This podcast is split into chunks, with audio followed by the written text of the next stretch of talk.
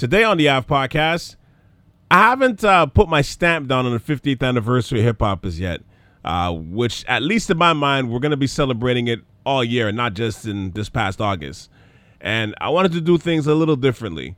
Um, I'm going to celebrate different moments within hip-hop. So that means different moments, different albums, and eras for the next few months. Uh, but I don't want to celebrate what everyone else is celebrating, like top fifty lists and everything else. Because quite frankly, everyone has literally done those things to death.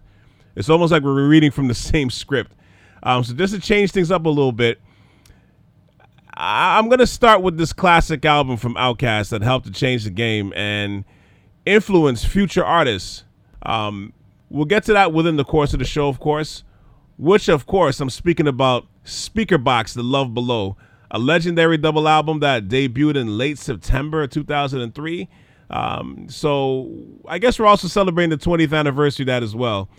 But I want to dive into this in light of Andre three thousand dropping that unexpected flute album and people having their say on it. It just inspired me to have this discussion about that double album uh, because that flute album was, as much as it was unexpected as we can get, when you really think about it, it reflects the same spirit of the whole career, right? They always came left. And Andre, I guess in the last couple of weeks, represented the essence of that.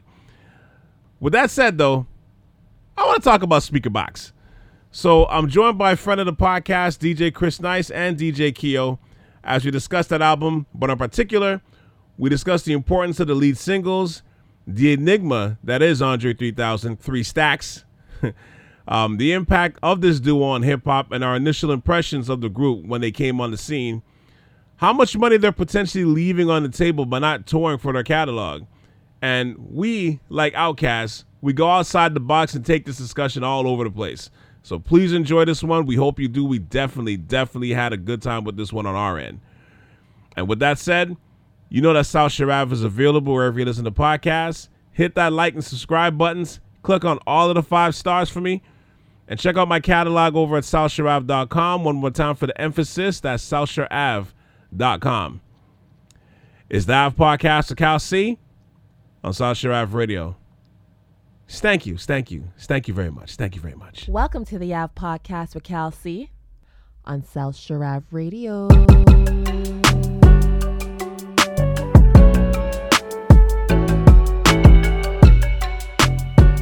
Welcome to the A V Podcast, where we are here to discuss the twentieth anniversary of Outkast Speakerboxx, The Love Below, the fifth album from Outkast, as well as the biggest and most popular album out of the catalog.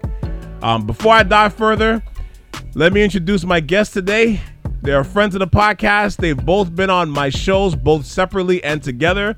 But the ones that they're together on are the most enjoyable, at least for me, because the the, the pre and post game podcasts are usually as riveting as what as what you hear. They were last together on the official R and B Fantasy Draft last year, uh, which you can feel free to dive into that series. Please welcome D J Chris Nice and D J Keo back on the A V. How you guys doing tonight? Good. What man, up, dude? Good. Thank you, thank you, thank you. Now, all right, let me let, let, let me let me get back into it. Um, let me take you back to around this time twenty years ago. Um, it was actually a good time in hip hop. Uh, two thousand three was the year fifty Cent took over the world. He was literally everywhere. Aftermath was raining on everything. Roc-A-Fella was entering their swan song era, only we didn't know it yet at the time. Kanye West was still just producing for everybody, and everybody loved him. And Little John and the crunk era was ruling, and, and and then Outkast, who by no means are, are a small group, they were already legendary by this time. They came in in the back mm-hmm. door with a double album, but unlike the double C D uh, that we was that.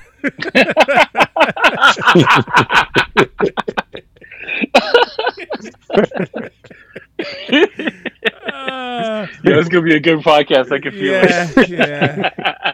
Uh, but, but but unlike the double C Ds before that, uh, they made two separate albums, Speakerboxx being the Big Boi album, The Love Below being the Andre three thousand side. The album became a supernova due to the lead singles, The Way You Move and Hey Ya. Both songs went number one on the U S Top one hundred Billboard. Roses, that was, that was their third single, went on to be in the top ten. Not only did this album debut number one with uh, they went gold their first week, and they stayed on and off the um, the top of the billboards for seven weeks. It has gone on to be certified diamond. I didn't even know that till tonight. It went certified diamond, yeah. selling thirteen million albums overall right now, and it went on to win the best rap album. And surprisingly, but deservedly, they won album of the year at the Grammys. So before we go on further about the album, I think it's equally important to to bring it back to the beginning a little bit, because this group was so unconventional that we can't just dive into the album head first. Because to, to get the Speakerboxx, The Love Below, we have to acknowledge how we even got to love them, because for a while they were an acquired taste. So uh, I'll, which, whichever one you guys want to start, but what were your impressions of Outkast initially before you, like, when you started hearing about them? Uh, let's start. Let's start off with, with Chris. So hoping you go with Keo. I want to hear Keo's point. Okay, damn it, go go, go Keo. He doesn't want the mantle. You take it. Hey, I'll, I'll say this. I'll admit this. the The first album um, was the Southern Playalistic. Right. I didn't like the album. I because I'm, I'm full on East Coast, you know, Biggie, yeah. Jay-Z, all that stuff back then. Mm-hmm. And so, like, when I listened to it, I was like, oh, there's a couple of songs I like, but overall, I just wasn't feeling it. And to me, I never really became a fan of theirs until ATLiens. That's when, crap, you know, these guys are phenomenal. And, you know, the thing that's really wild about it, because the uh, Southern Playalistic came out in ninety-four. Yeah. I think ninety-four. Yeah. That, that was an insane time for music. Because you had it Snoop, really you had Wu-Tang. There was so much stuff Competition going was stiff, man. Yeah, it was tight. Like, so... For me, musically, it kind of got brushed to the side, and then um, I heard Elevators, and I was like, "Yo, mm-hmm. the hell, man! The South is killing right now." Yo, my and man, your the, cousin too. Yeah, that oh, the moment dope. They went on the was it the Source Awards, and then, and Andre said the South has something to say. That changed everything for music. Completely changed. It really the game. did. It really did, actually. So, yeah, yeah, that was a huge deal. You know, it was the East Coast, West Coast beef was still going on. Yeah, these dudes were wilding out in the in the studio uh, everywhere. Sadly, but true. Yeah, and and here comes this guy from the South doing, you know, this country twang stuff, and they got they got live live, live musicians, and they they're doing st- everything's different. So I think that's the best part about it, was that they stood out. Like, it was something that it didn't fit it, because, you know, everybody's copying each other, trying to do make stuff that sounds like Doctor Dre. Or making stuff that sounds like Wu-Tang or whatever. Like, everybody's trying to do something. And here come these guys with the, the Southern style that they just... It, it was the perfect timing, too. Like, if they came out any other time, it probably wouldn't have worked. Because, yeah. you know, everybody's kind of... They're hate, the music industry is full of haters. And and so, you know, like, somebody being creative, it's not welcomed at all. And, and this thing here is... That, that style, it worked, man. It just worked. Yeah. But I, truthfully, I was I was not a fan until the second album, and then that's when I, I came on board. And I was like, okay, okay, but, um, yeah. I, I was, that's my take on it okay. for sure. So you're you're a hater then? What are you, Chris? Andre coming out with this flute, like, yo, what you think? Well, hey, well, listen, man, you, then you're not going to like what I have to say then, because I, I kind of wanted Keo to go first, so I wouldn't start start this off negative. You know, I'm sorry, Keo, sorry, Keo, but I figured, you know what? I'm going to let somebody else walk the plank and be like, damn, these sharks are tearing them up, and I might be able to swim to shore when I, when I jump off. I feel you, man. I feel you. Because I, because listen, I was the exact same way. When they came out, I was East Coast, like everything. Yeah. You know, I love certain other regions too, but I was, I was heavy East Coast. I was like, man, what is this?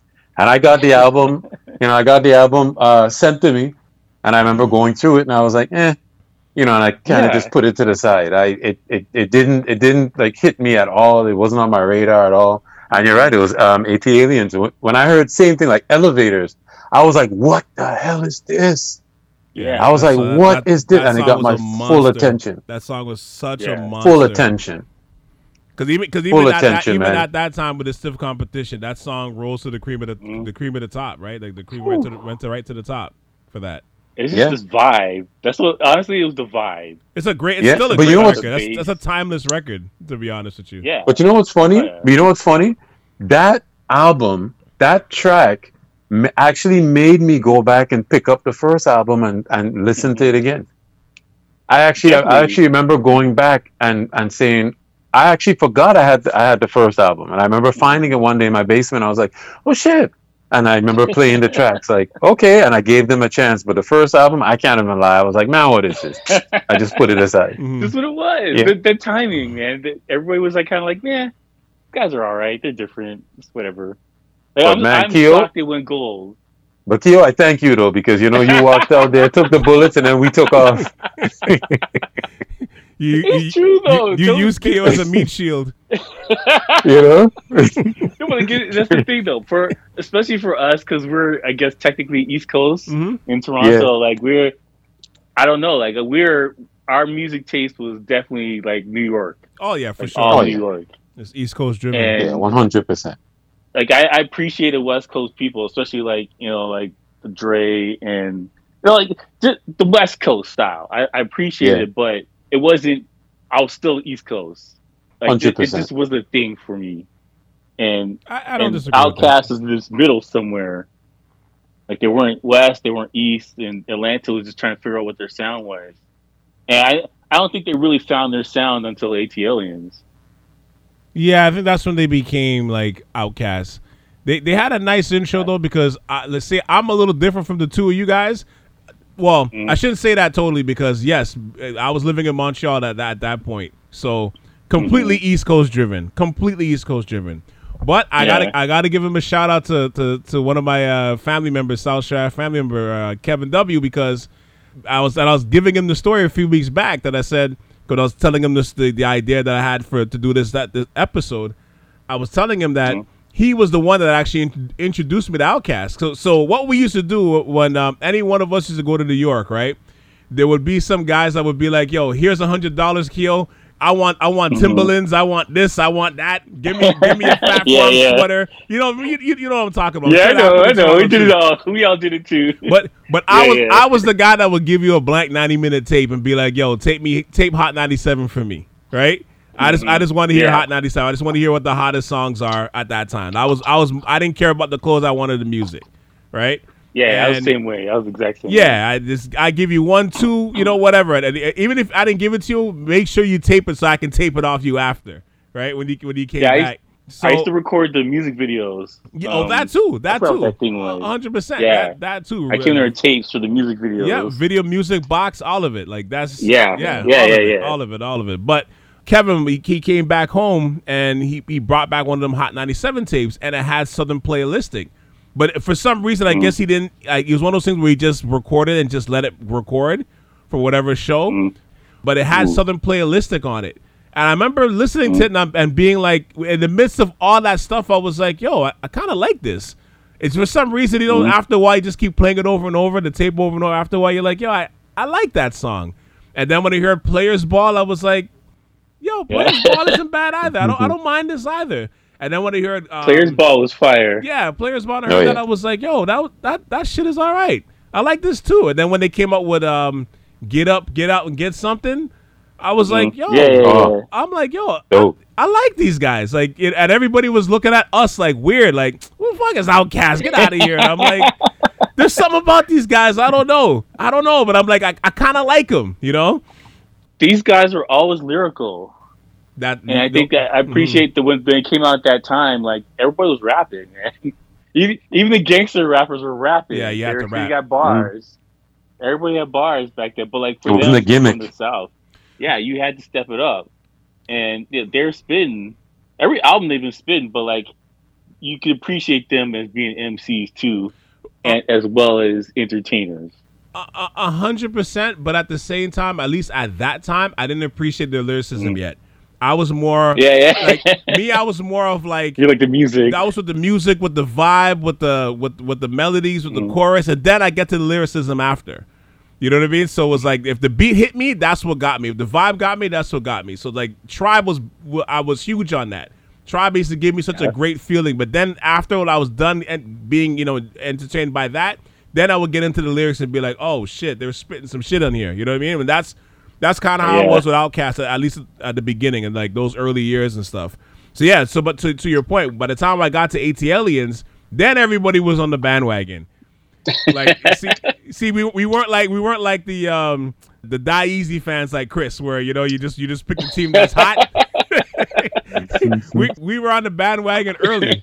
We were on early. In Chris's defense, though, it was just a few of us. It was, was just a few of us on the bandwagon. It was just a few of us. In Chris's defense, though, he was listening to the stuff before anybody else heard it. That's true too. So that's that. You you you don't, you don't have the people like, yo, this is fire too, like that in your background. You got you gotta listen to it and be like, yo, this is hot, this is trash. Yeah, because you gotta I don't play have time it. For this. Because then sometimes you gotta play it. You ain't no time for it. You yeah. gotta figure it out. That's true. And yeah, when you're in a record store or whatever, you're like, this is quick. You got two seconds. This is good. This is garbage. This is good. That's and true. that's it. Yep. So it, it's just you got this time frame to figure out if you like it or not, and not even if you like it, if other people are gonna like it. Yeah, and especially up here, the people would not like it. I can tell you that. Yeah, especially back then, before ATLiens, before before um, yeah, yeah, before yeah. elevators and all that stuff. Yeah, you're right. When I was getting records, like I got stuff that I later on I got stuff that I liked, but mostly I was getting things that I thought I could play. Right. Like that was that was my mentality mostly. Cause you're trying to get so, on. Yeah, yeah, because I'm trying to play and do parties and stuff like that. So I'm just thinking about, well, this is a good party song. This is this is whack, and so I didn't I didn't really start listening to albums like just for pure enjoyment until later on. Right. And yeah, like Makes so. It, I mean, the timing was good though, but yeah, for me personally, like you know, we're listening to like Flooshnikins, like you know what I'm saying, like Black mm. Moon. This is the kind of There's stuff. There's so much stuff, man. That, oh my that, God! That so those are good days, man. But but think about it too. Days. Think about it too. People don't realize their album, the Southern Playalistic album, debuted a week mm-hmm. after Illmatic. So yeah, like that's to tell Illmatic. you. The, that's to tell you. That's to tell you the kind of material that was out at the time. Main source. Like there's so much, there was so much stuff that time. Like just this regular listening. Stuff just just listen to your car or whatever. Yeah, there yeah, was so you, much you stuff. The competition was stiff, man. Yeah, you had to fight through so oh much. Oh my god! Stuff. And then the stuff from the West Coast before they were beefing was hitting too. Mm-hmm.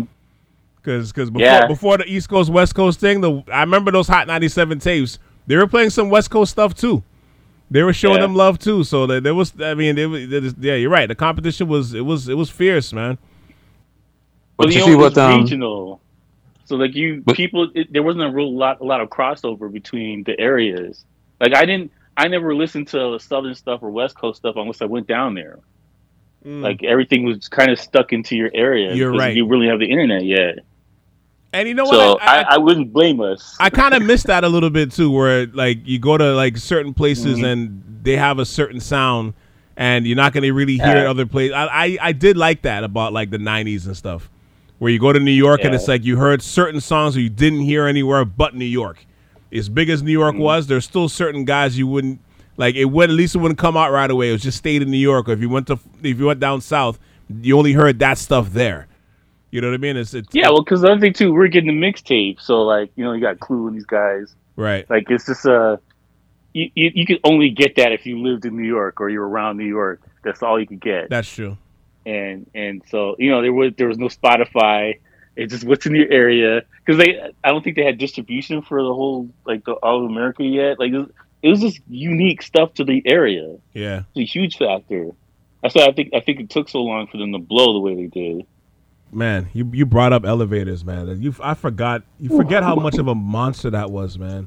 Holy cow! Yeah, man, that song was crazy when that came out, man.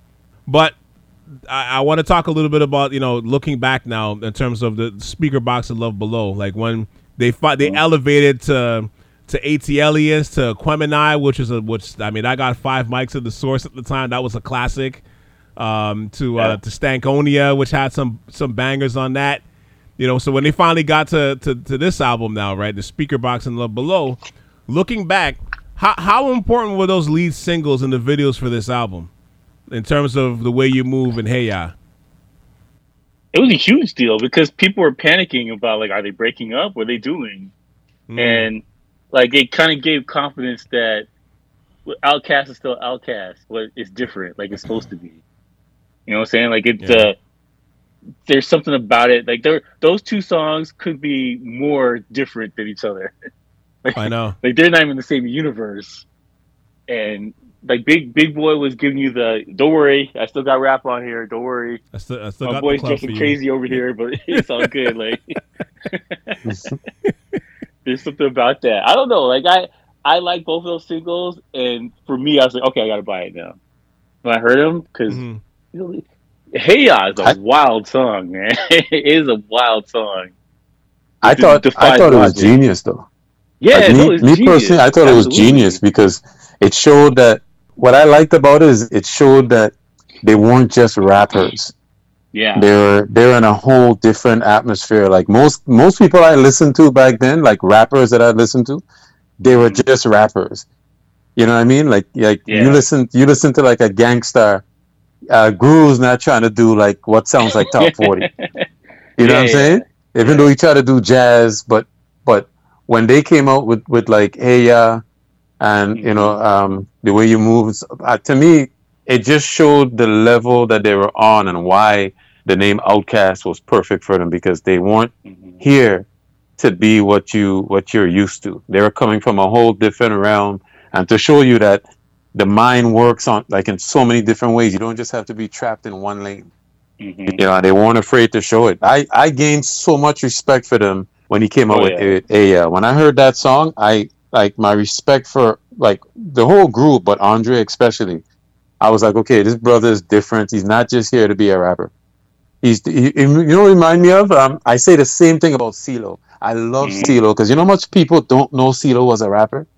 I when I see younger people, sometimes they go, wait a minute, CeeLo was a rapper? And I'm like, yo, that's genius right there. He showed you and a nice rapper more than... Yeah, and a nice, nice rapper. rapper. You know you know what it reminds yeah. me of? I'm not going to name names, but somebody... I was in a studio once back in the nineties when I was doing radio, and we were trying to come up with a party. And I remember I started to give my opinion. There was like, like, like a promoter in there, and, and we were in the mm-hmm. studio. And I was trying to come up with some ideas, and I remember... Somebody in the studio said, yeah, but you can't go on. He goes, Chris, no offense, but you can't go on Chris's, like, to what Chris is saying, because Chris is just a D J. Chris isn't a promoter. So he just, and I remember sitting there going, wow, what a small mind, because because I'm a D J, this person's saying, like, that's the only lane I could sit in. You know what yeah, I mean? And, yeah. and that always stuck in my head, because even back then, I was like, you're not, sometimes not all of us are, are, are sent here or came here just to do one thing. And people mm-hmm. who think like that, if you pay too much attention to them or listen to them, you don't give them the other sides of you. So what yeah. I loved about what I loved about Andre is is he showed you, I don't care what, what everybody else thinks. I'm going to show you the next side. Because I remember in a, I saw him in an interview, and he mm-hmm. said a, a friend of his listened to A I, and he said, if you put that out, you're finished. Yeah, yeah I saw that interview. I did. I, I still and have to watch like, that one, the G Q one, right? Yeah. yeah. Oh, it's. I love that. I love that because that's that's the common person.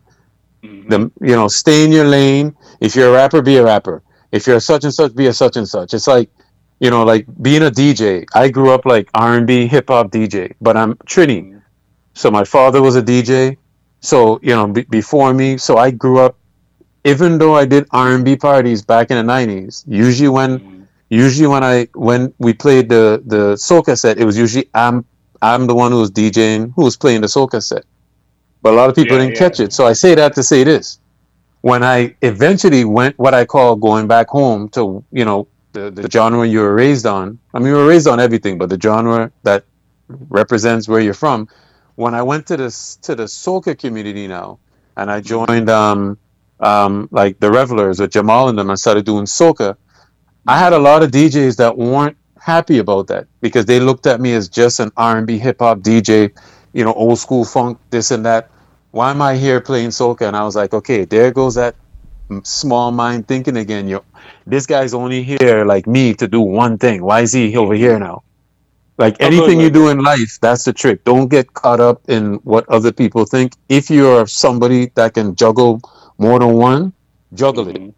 You know what I mean? And, and that's the appeal of the Outkast, is to do crazy yeah. stuff that, that's not supposed... Like, think about their... Okay, go back and look at all the singles.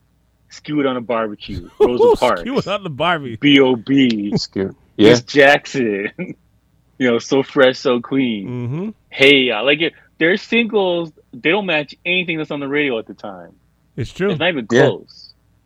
Yeah. Like Elevator. Yeah. Like everybody's doing fast songs or faster songs than Elevator. Elevator's coming out a slow ass song. They're like, F mm-hmm. it, we're gonna do what we want. and it's great. I I appreciate more than anything else the fact that they were do they're in their own zone, just doing whatever they felt like. Just whatever came to them at the moment. As long as like it was that, quality.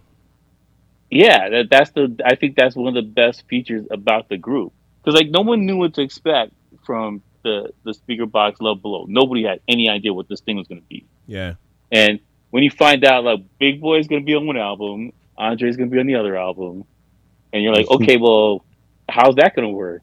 Are they breaking These guys up? Are used to going off each other, or whatever. Yeah, and then Andre has the Big Boi has a, I wouldn't say typical, but like a, a southern album that's mostly rap, and then Andre has like some kind of play. I think it's the best way to describe it. It's kind of like a play yeah. or like a like a theater experience, yeah. like a story. Mm-hmm. It's like a whole story. And the first time I heard the album all the way through, I, initially I was like, you know, uh, Andre has his, his album is good, but Big Boi's album is better. The first time I heard it, that was my initial thoughts. And then ever since, I'm like, Andre created a masterpiece that is beyond our years. Yes. On a genius level. Like it's, like it's so far in advance. Like it, people will be studying this for years to come. And then I appreciate Big Boi's album, but like uh, you had to uh, you had to sit down and think about what Andre was doing. Because the first time you hear it, you're just like, oh, okay, there's some song. He's singing, he's rapping. All right. Then you listen to it, you're like, what the hell? This is genius. Yo, and he produced a lot of people weren't ready for it just yet, though. They were not ready. They were yeah. not ready. It's incredible. Uh, to this day, this uh, this album's still in my uh, Apple Music, Spotify. Well, well Keo, and, if you think about it, it's it's it's about growth, right? Somebody once told yeah. me this. Somebody once told me this. Um, this brother uh, Ramadeen, where I remember mm-hmm. he said, um. If you take seeds and you throw seeds on concrete, nothing happens to it, right? Mm-hmm. And he yeah. said, but you take those, those same seeds and throw it on fertile soil, and it flourishes. To me, that was us. Like, we were, we were concrete at that time. Mm-hmm. Yeah, so yeah, guys yeah. like guys like him, guys like CeeLo, they come along, and sometimes they come along to where we're still concrete. Mm-hmm. So whatever they, yeah. they they bless us with, we're like, man, what the hell is this? Because we're not open yet. But as soon as our mind gets more open, now yeah. we get it. Now it's like, yo, hold on, like, like this is some hot shit. You know what I mean? And that's yeah, all it is. Our minds, our minds opened up. We went back to what our parents, you know, listened to, what our what our grandparents listened to. You know, we created rock and roll, mm-hmm. right? So, and then, I mean, think about this. We created rock and roll, and but then somebody comes and throws something at us that sounds like rock and roll, and we're like, what the hell is this? Because we're yeah. we're so caught up in a, in the hip hop lane at the time. Right. It's supposed to be in a box yeah. somewhere. That's yeah. the problem. Yeah. Mentally, it's got to be in a box. It's got to fit somewhere neatly. And Outkast yeah. does not fit. They don't fit. I, I would I would equate it to to N E R D with them Pharrell and, and yeah. Chad Hugo. Yeah, yeah, yeah. Their music does not fit. It's not supposed to go in a box, and I appreciate that for them. Mm-hmm. Like I I've gone back and just re-bought the albums just to have them. Just to have the vinyl in my house. Yeah. For all of the nice. Outkast and N E R D. And N E R D. I'm like, this is stuff that I want to appreciate it twenty years from now. Like, I give it to the kids kind of thing. Mm-hmm. Like, whatever nonsense they're going to be listening to there. And they, they're like, this is some good stuff your dad lets you listen to. Like, that's that's how I'm looking at it. Because these things are gems. Yeah. Especially Outkast, this is gems. Like, the... If you go back and watch the music videos, like they, they have girls, they're twerking, they're doing all this stuff on there. And these guys are spitting life lessons in their songs. Mm-hmm. So, like, they catch you with this other stuff, you know? Big Boi is saying pimp and all this other stuff. And then Andre's coming here and sp- spitting uh, life lessons about, you know, like, um, and ATLiens, they're talking about, like, how much money they make. And he said, I'm on the same level as you. But, you know, it's, it's I forgot what the lyric was, like, I got more beats than the average man, but I got not enough to last beats of the week. That whatever I forgot what the lyric was, but like the whole point that that that lyric, like it hit me in the face, like oh damn man, because everybody's mm-hmm. thinking when you become successful, you're gonna be safe. You're gonna be in your million dollar mansion, you know, like Biggie or whatever. You're untouchable. And you're just gonna be chilling. You're untouchable. Life is good. And he's like, I got a daily job, just like you do. I got different problems, just at a bigger level. Mm-hmm. And I mean, these are life lessons, man. All these yeah. albums have crazy stuff in them that, you know, can change your life if you think about it. But you got to be ready. Yeah, you got to be ready, though. It's the concrete thing. Yeah. You know, just in preparing for this, when I decided to go back and listen to the album again, like I listened to it straight, you know, from front to back for, for both sides. And mm-hmm.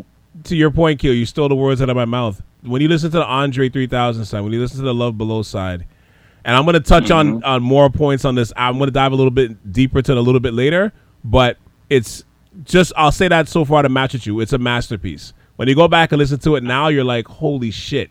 Like this was really yeah. at top to bottom of like an absolute masterpiece. Both sides are c- cinematic, but like that side yes. for real is like just a complete masterpiece. The only thing I'll, I will disagree with you on was that from day one, I was on the I was on the Andre three thousand side.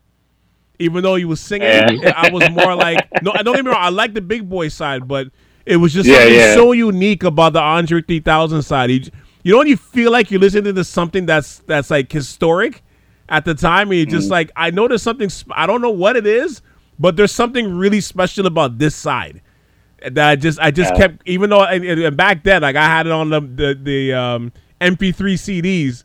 You know what I'm saying? But it's like I, I, always, yeah, yeah. I always kept it to the Love box, the, the, the Love Below side.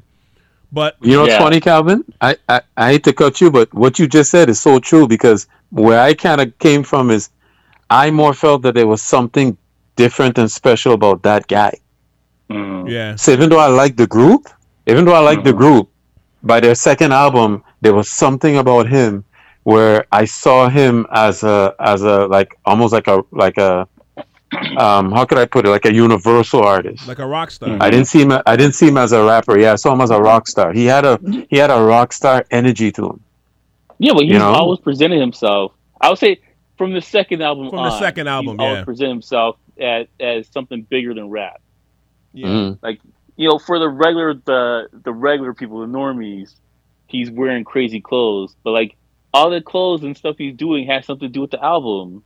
Like it goes along with it. There's a theme going on here, but he's mm. always presenting himself like that. He's bigger than rap, and it's important.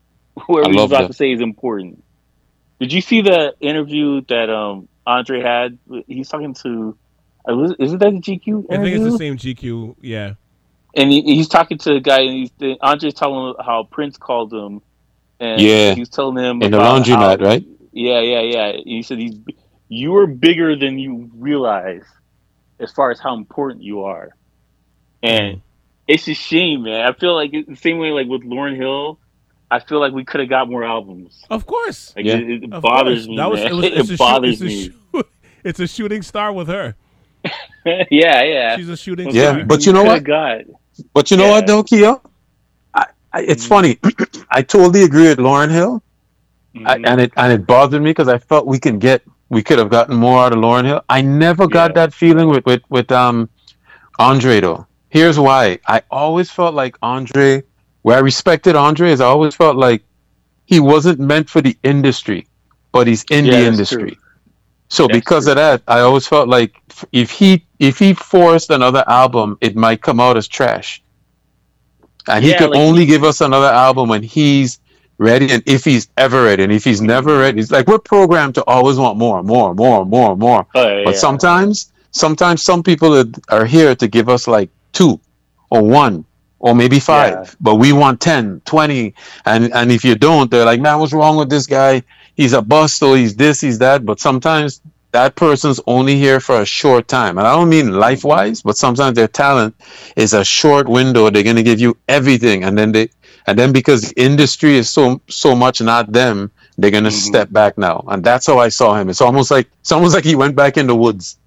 You well, know what I mean? Well, well, you know what? Not not yeah. to cut you guys off, but let, let's let's save the Andre three thousand conversation because that's coming.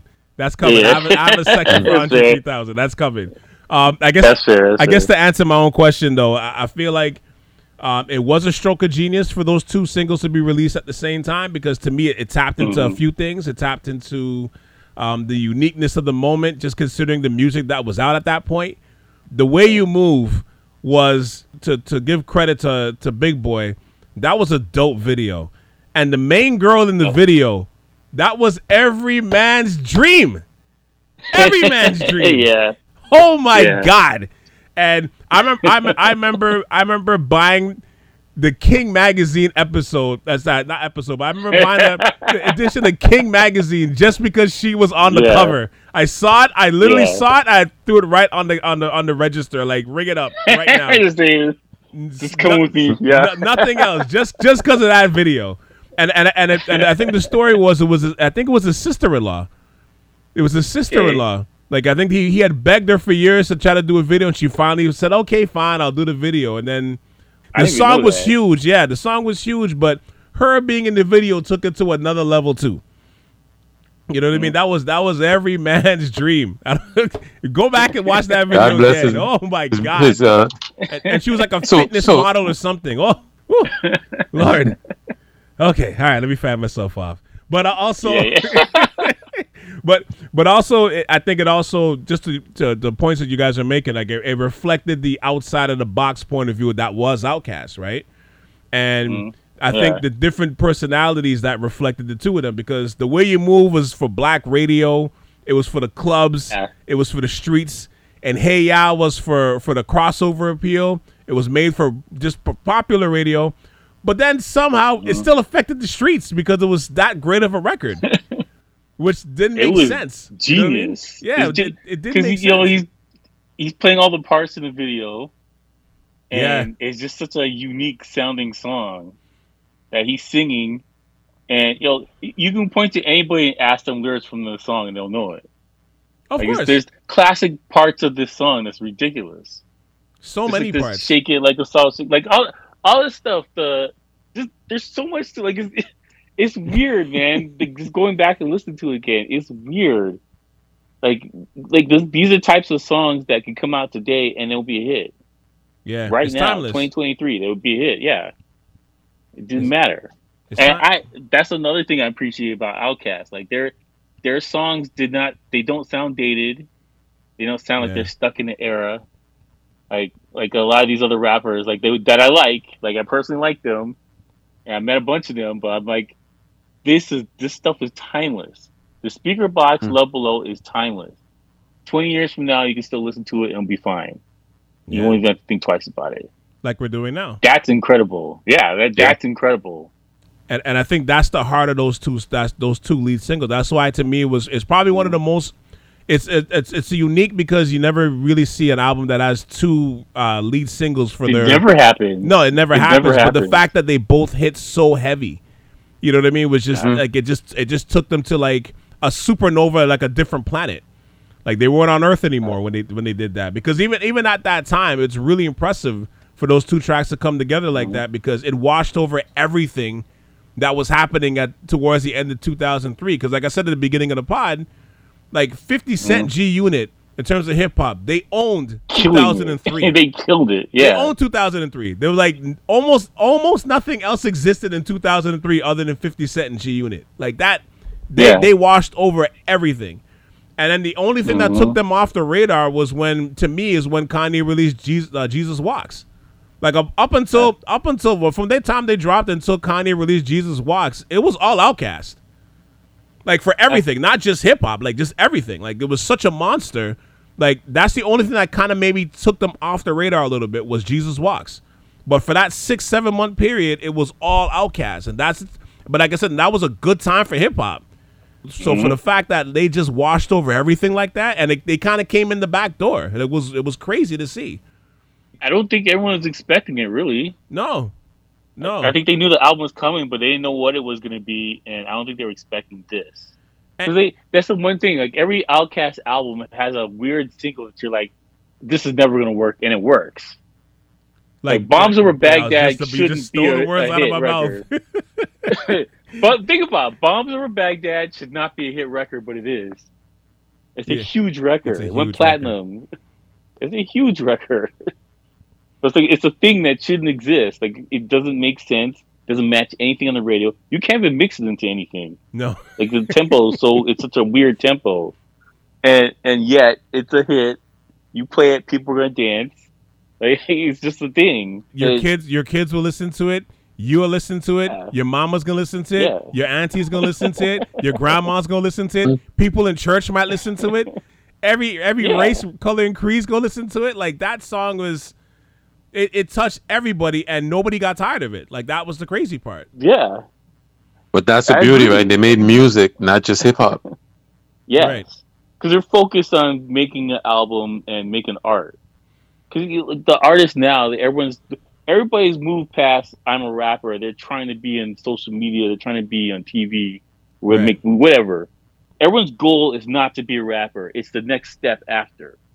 And I think that's why the music's so terrible now, is because yeah. everyone's Everybody's already stepped over the first step. They haven't even finished it yet. Which, which you need the first step to, to make you, make you to, to, to make yeah. you go past the second level. But like all the, the greatest artists ever, the first step was the only step.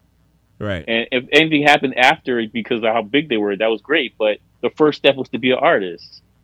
And you know, like Prince is an artist. Like that's that was Michael Jackson. Everyone's artists first.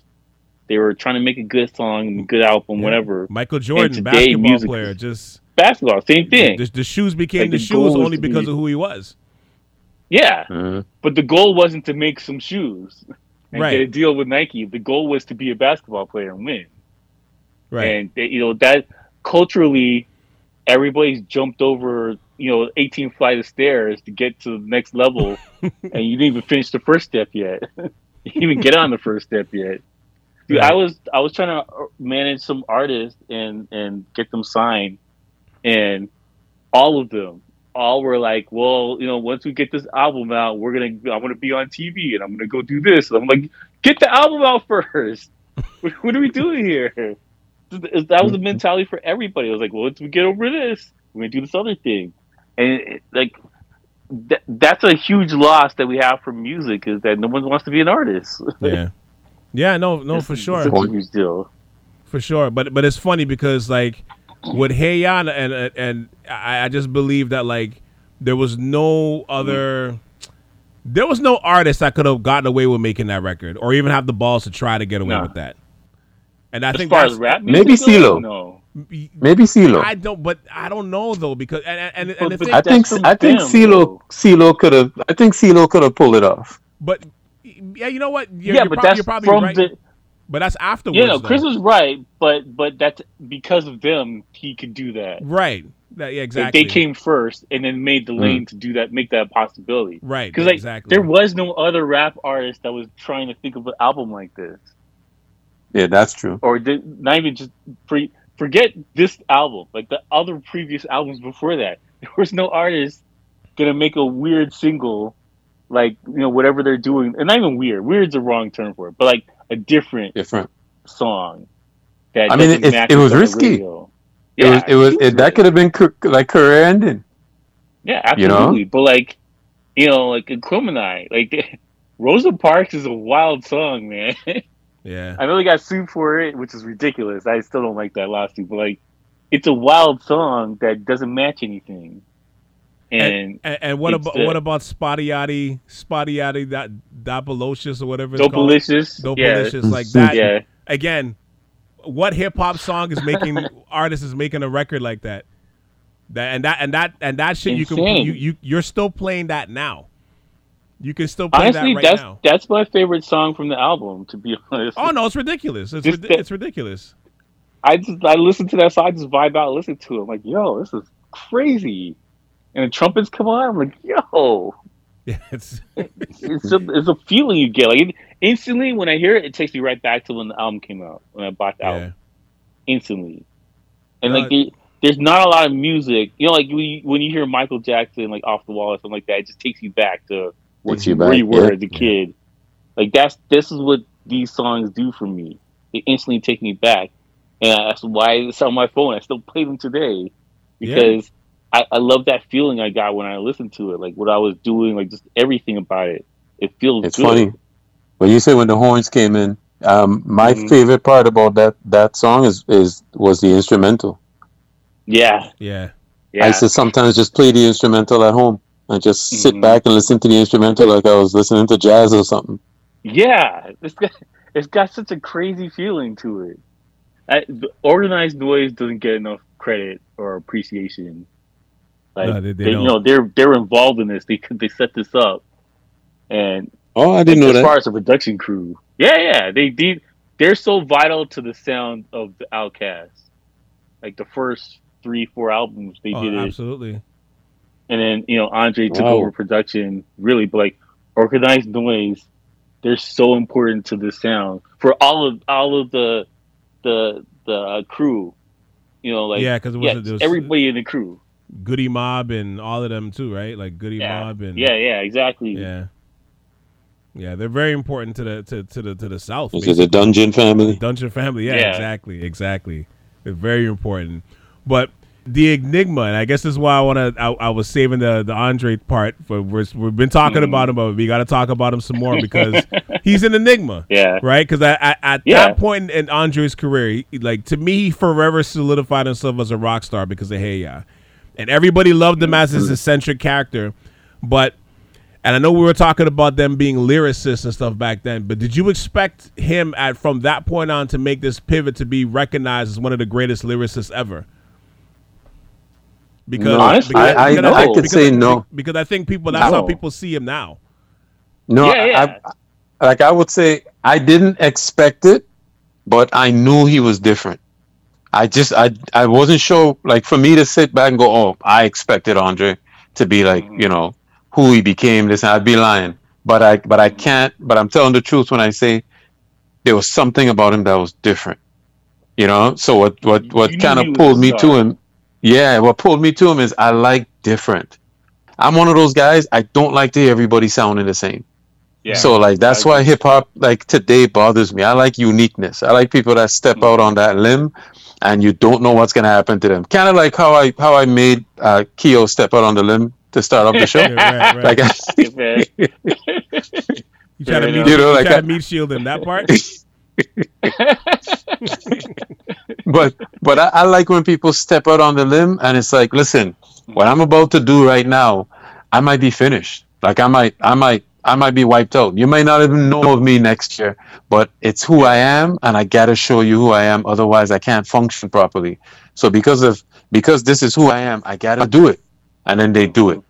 And you know, I love people like that. So I I sense something different with him. I just didn't know if he was gonna hit a wall or if he was gonna become a rock star. But he definitely had rock star energy. You know yeah, what I mean? That that's the crazy part about it was that he's always been spitting. And I think people appreciated him, but they didn't think of him as Tyler. Like, it was always the Jay-Z, Biggie, Nas right, kind of thing. Right. But like, Andre deserves to be in that conversation. He's got bars upon bars on every album, without yeah. fail, too. Yeah. And and his like, if he does a guest star on something, he's spitting yep. crazy. Yep. And yeah, it, it's a shame that he, he he hasn't gotten his flowers like that more. Because he's gotten it, like, you know, for us, we're old heads now. So for us, we're like, yo, Andre, put him in that thing. But, like, you know, people are talking like, oh, Lil Wayne's better or whatever. But, like, I don't I don't see that. I, I see I see Andre as one of the best that's ever stepped to a microphone.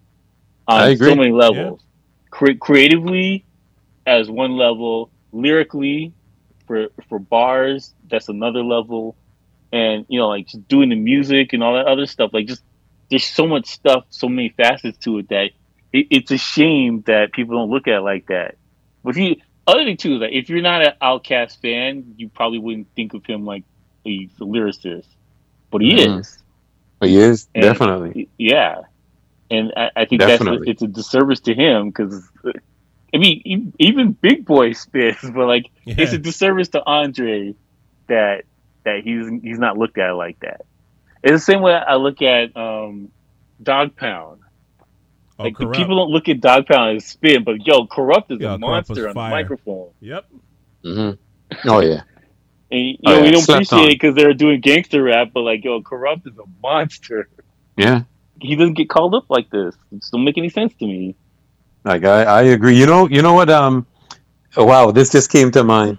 Um, mm-hmm. Outkast kind of also, you know, it kind of reminds me of Outkast also. When I used to see two of them perform, one just felt like like like a rock star. Like he had the mm. rock star energy. To me, it was Mos and uh, Talib. Mm. Yeah. When I used to when I used to watch those two, something yeah. about Mos instantly yep. I gravitated towards Mos. Yeah. Something about him, like instantly, I was like, "There's something about this guy's energy gives me mm-hmm. rock and roll energy."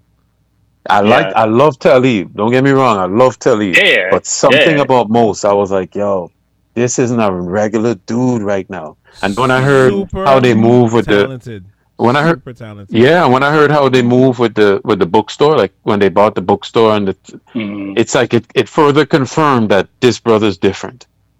You know, yeah. even though it was two of them involved, it was still like, I was still like, this brother's different. You know, if given the chance, this guy's going to shake shit up. You know yeah, what I mean? Yeah. I, I mean, there would be a Kanye without these two guys. Yeah. No. They're they're vital to his growth to be a rapper. As well vital. as Andre. Yeah. yeah. As well as Andre, actually, too. Right? Yeah. And and to your most point, like, I um I came across some Michael Jackson video from the nineties or something like that. And I didn't realize, I forgot what the video was. It was almost like a Halloween video, music video. I I was I wasn't listening to Michael Jackson at that point. This is like mid nineties, and and Mos Def was in the video. Mos Def was in the video, acting in the video. Yeah, yeah, yeah. I can't remember the name yeah. of the song, but I yeah, watched I know what it you're talking about. You know what I can't I'm talking about, right? Yeah, yeah, I know what you're talking about. And he had like a big speaking role in it and stuff. And I'm like, yo, wait a minute. I'm like, yo, is that Mos Def? And I looked again. I'm like, yo, that's Mos Def. And then uh, between between wow. the acting and like, cause even acting, cause even the, there's a movie, and forget like the Italian Job and all that stuff. Like he, he's yeah. in a movie called Something the Lord Made, where he's basically like playing the role of um of a of um he's playing the role of like an assistant to a to a, a white doctor back in like the forties and the fifties. No, I know, it's, you know what I'm talking about, right? Where he was the one that yeah, was actually yeah. doing all the all the surgeries, but the white guy was getting the credit for it, and then he finally like. couldn't do the surgery yet. He had to call him from out the janitor room to help him with the surgery. But Mos Def yeah. was playing that role, and I'm like, yo, like this guy should have been a supernova himself. Mm-hmm. Yeah, you know, when, he, when you talk about him, like he was a, a, a disgusting talent, like such a talented actor. He was in he did mm-hmm. stuff with the Cosbys, and like, he, like yo, the guy mm-hmm. was super talented. Can you say Cosbys? Anyway, yeah. we could. Yeah, yeah. Super stuff.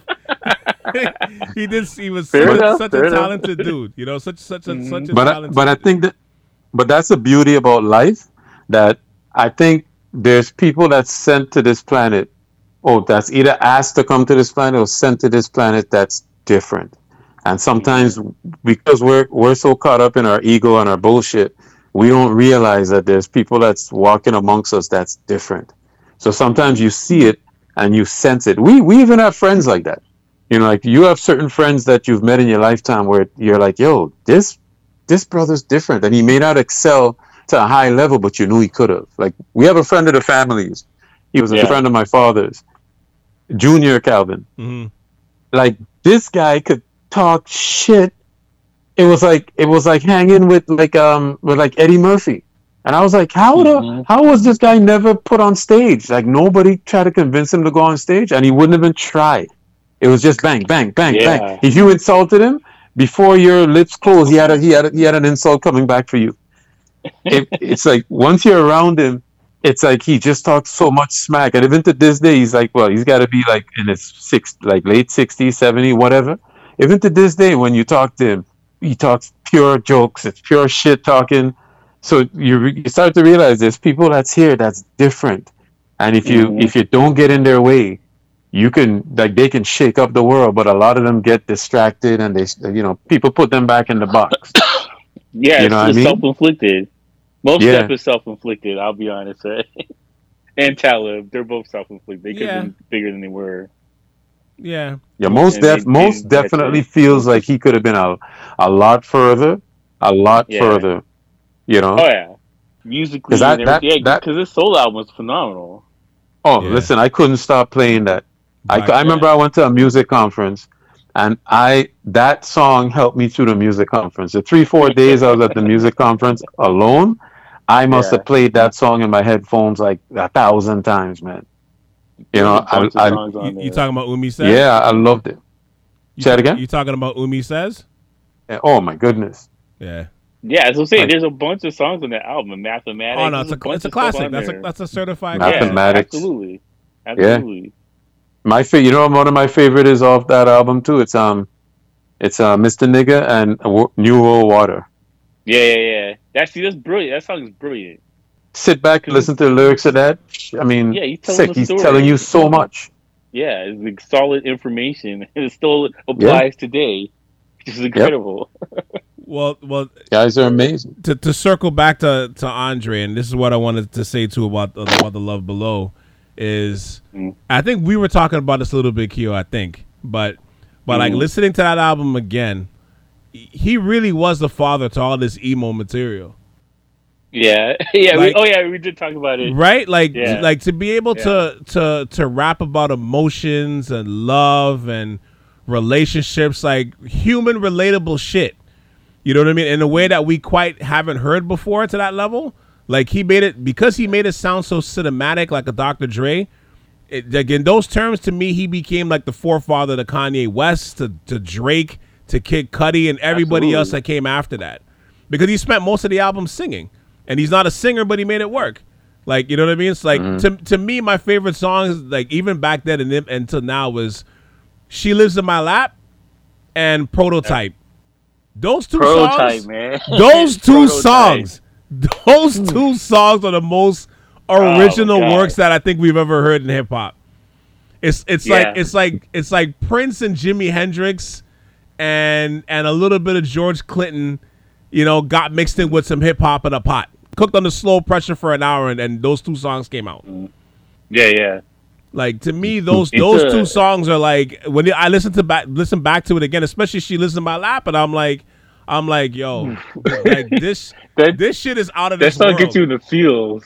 It gets you in the feels listening to it. Yeah, it's, it's out so of this emotional. World. It's out of this world. Yeah, yeah. It's out of this world. And I I, I miss music like that. Like that. that That album takes me back to like stuff in the seventies, like Marvin Gaye kind of stuff. Like right. it just takes me back, like listening to samples or whatever. Like it just there's something about it that just it feels interesting. You know, you, you listen to songs today and it's just a thing that happened and wasted your time. Right. But like this album, like it, it feels like it's something. I don't, I, I can't explain it, but like. It's just something that when you listen to it, like you're just like it takes you somewhere, like mentally, it takes you somewhere. It's and, some, and you and, know you're thinking about it after. And great music is supposed to is supposed to do that for you, and that's why yeah. I said to you before, like to you guys before, where mm-hmm. sometimes when I listen to music, depending on what the music was, especially if it was on a great level, I didn't always just focus on the lyrics right away, depending on the artist. Yeah, like if it was Biggie stuff, I listened to everything, but I listened to the lyrics, definitely focused on that first. But like for certain, or like a mm-hmm. Tribe, for example, it was like. I, I listened to it to give me a vibe, to give me that feeling. You know what I mean? And yeah, like the like, Midnight Marauders thing. Yeah, and then afterwards it's like, okay, yeah, I'll, yeah. now I'll focus on the lyrics. And to yeah. me, that's what this was. It was like it gave you, it gave, it gave you like you were feeling something that was like, like I said before, that I was, it was historical. You didn't know what it was, but it it just felt so mm. different that you knew like this is something that you're gonna remember, like you know, twenty years now yes. later, where we're now doing a podcast about it. But like. That's how you felt like. You felt like you're going to be talking about this years later. As much as I love Hey Ya, like those two songs to me are like, those are like the genius level songs as well. Like that's, that's on the level of that too. You know what I mean? At least to me. Yeah, it, it, it's because it's, it's a movie. Like he's talking about like a love. Like, right. It's, it's a movie. And it's making you think basically. Layers. Yeah. Like even the, even the interlude before Prototype, Where Are My Panties? Like even that part where the, the him, him and the girl laying in the bed and the girl is like talking about, oh my God, you know, and, and every guys, everybody's been in that situation where like, you know, you, you yeah. talk to after and the girl's like, man, you know, I messed with you that night. And she's like, man, I thought you were going to think I was this, I was this and that. And the guy's on the other side and he's like, man, yo, I know she must think I'm this, but like, yo, you know, it's not like that. You know what I mean? And, you know, I, yeah, it's like, yeah. oh, I'm falling in love. No, no, I can't fall in love. And you hear in the background, ice cold. You know, like, like all that shit is genius. Like, that's real life shit. Yeah. That is real life yeah. stuff that happens every day that we all relate to one way or another. You know what I mean? You mm-hmm. got, you're trying to stay hard, but it's like, yo, but I'm falling for this person.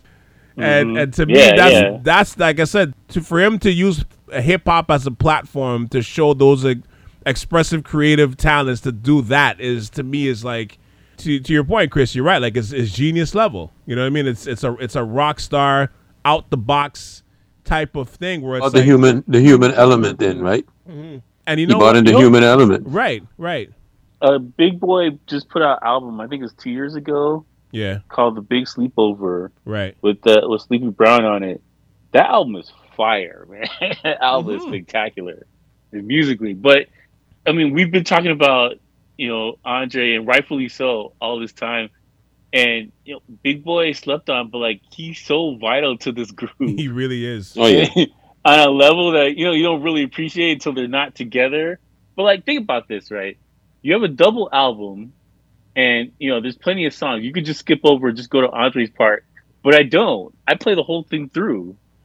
Yeah. Like, like I never just mm-hmm. skip over just Andre. I always play the whole album from top to bottom, and like I, I don't know. It's something about I think I don't think Big Boi gets enough like credit for being there. I because I, I think like, people look at them like, I wouldn't say like Tribe. It's more like um, Naughty by Nature, where you had Tretch and Vinny. You're right, right. There's like a disparity mm-hmm. between the two of them, like as far as who you want to listen to. I never look at Andre like that and Big Boi. Like, neither, I, neither, I want to hear both I. of them. Neither do I. I agree with you. Neither do I, actually. Yeah, the, the first album is great. The second album is greater, but it's still great. Like, mm-hmm. there's no question about it. I wish, um, you know, because Andre was talking about the last show that they did and how terrible it was, and he's like, "I'm on, I'm already on my couch sleeping." Like, he's like, "I don't even want to mm-hmm. be here." Mm-hmm. And he checked like, out. Yeah, he checked out, and like that. That saddens me because I've never got to see them in concert before, ever. Me, me, me neither. I've been to a bunch of concerts and I've never seen these two guys before. Me I mean, how often were they in Canada? It wasn't a lot. Well, the one time they were supposed to come, I remember they got turned back, turned back at the border. Yeah, I, I remember that show. They were supposed to come yeah. and, and they, they couldn't. They, they were supposed to cross over, and I think somebody in the in the I think the story was somebody in their camp had a record and he, and they didn't clear it. I was like, I was like, man, these guys are some good-hearted brothers. Because me, I would have been like, bruh, yeah, I find the airport. You know, like when we get back. Yep, like he would he would have to know. Like, listen, you can roll with us to all these cities, but you see when we hit mm-hmm. Buffalo, New York, and we're heading into Canada. If it doesn't happen, you got to figure it out from Buffalo, New York, bruh. Either go to the next city, the next U S city we're going to enter from, or go back to the A T L. But you ain't costing me this money. You know what I mean? It, it hurts my heart that I never got to see them perform, man. Yeah, same here. It bothers me. Same here. And I, I mean, totally you probably agree. See Big Boi at these shows, but like, I want to see both of them together. Yeah. Like, this, well, you oh, see, um, God. It's funny you said that. I saw um, um, L L did the cruise, like the the um. Oh yeah, yeah, I remember the Roc-A-Fella's cruise. Yeah. And and I saw Big Boi um on it, like performing. He was one of the artists mm-hmm. performing. And I, yeah. I, it was funny because I saw him doing one of their tracks, and it was weird, like, you know, like he, he had like his, like his hype, yeah, like he had his hype man with him, but it's, yeah, it, it still wasn't the same. You know what? I, I feel sorry for guys like that because De La Soul's gonna always be like that. You know, yeah. if if yeah, uh, Tribe true. ever ever comes out, Tribe is gonna always be like that. There's certain groups they'll never. It's mm-hmm. it's kind of like Earth, Wind, and Fire. After Maurice yeah. died. Earth, Wind, and Fire yeah, was never the same. same to me. It's not the same. You know what I mean? Even though they had they had people take his place and stuff, that voice just wasn't there. That's how it felt seeing Big yeah. Boi on the stage. It was like, yeah, there's somebody missing though. You know what I mean? Yeah, Wu-Tang, same thing with O D B. Like, it's not the same. Yeah, yeah, that's like, I true. I think his son is performing now, but like, it's, just, it's just not the same. Yeah, it's not the same. I, I've seen I've seen Wu-Tang perform, and like not having O D B there, it's just ugh. Doesn't feel right. Did, did you see them with like the O D B? Whole time you're watching it? Like, no, I, yeah, I saw them with O D B back okay. in the day. Yeah, I never did. And and to see them now, it's like, ugh, it's not, it's not right, man. Something don't feel right. Yeah, yeah, it's and, sad because the other, the, like the people you we're talking about, mm-hmm. like their partners passed. Yeah, you know, so it's hard it's, when your partner didn't still do it though. That's the yeah. problem. More than anything else, that it, it angers me. They can still do a show. Hold on, yeah. Keo. It was hold, still out. Hold the thought. Hold the thought. we're we're gonna get to that. We're we're gonna, we're gonna get to that. But there's a question I got to ask you guys, though, too, because, to, well, before I get to that, to, to the question, because to me, the last song on, on, on, on The Love Below, The Incomplete, to me, that that yeah. was the initial seed that was planted that led to the legendary lyrics afterwards, because from everything from International Players Anthem to even the Farnsworth Bentley mm. song, if you remember the Farnsworth Bentley yeah. song, for you guys to take yeah, it yeah, back, yeah. like that that song is fire because Kanye West is under production, but it's but what, what Andre mm. does to that to, to the second half of that song is dumb, right? Mm. And his skill is so detailed. You know, it, and it shows you that, you know, like we will let you be creative if you got that gift, and you and you and you also protect that gift too. You know what I mean? Like we can yeah. let you, we can yeah, let yeah, you be eccentric sure. as long as you're protecting that gift. Like to even to take it mm-hmm. to basketball terms, like we love Dennis Rodman until Dennis Rodman didn't protect the gift of rebounding and defense anymore. Then after that, he just became a crazy guy, and now he's a reality T V guy yeah. hanging on for dear life. But but until you know he became Draymond. Yeah, exactly. Like we, we'll, we'll, we'll, we'll deal with your stuff as long as you're protecting the gift. But once that gift, you we, mm-hmm. we you're not protecting that gift anymore. That's that that's the starts mm-hmm. to erode. Then we don't we don't take you the, the same way anymore. Which and and and and if, for example, like that last one of his last features that he did, Life of the Party, with on Kanye's um, last album, Donda. Like he shows you he's mm-hmm. still a high level lyricist artist. Like, he's still at the top level. There's no, like, drop down. He's still at the top level.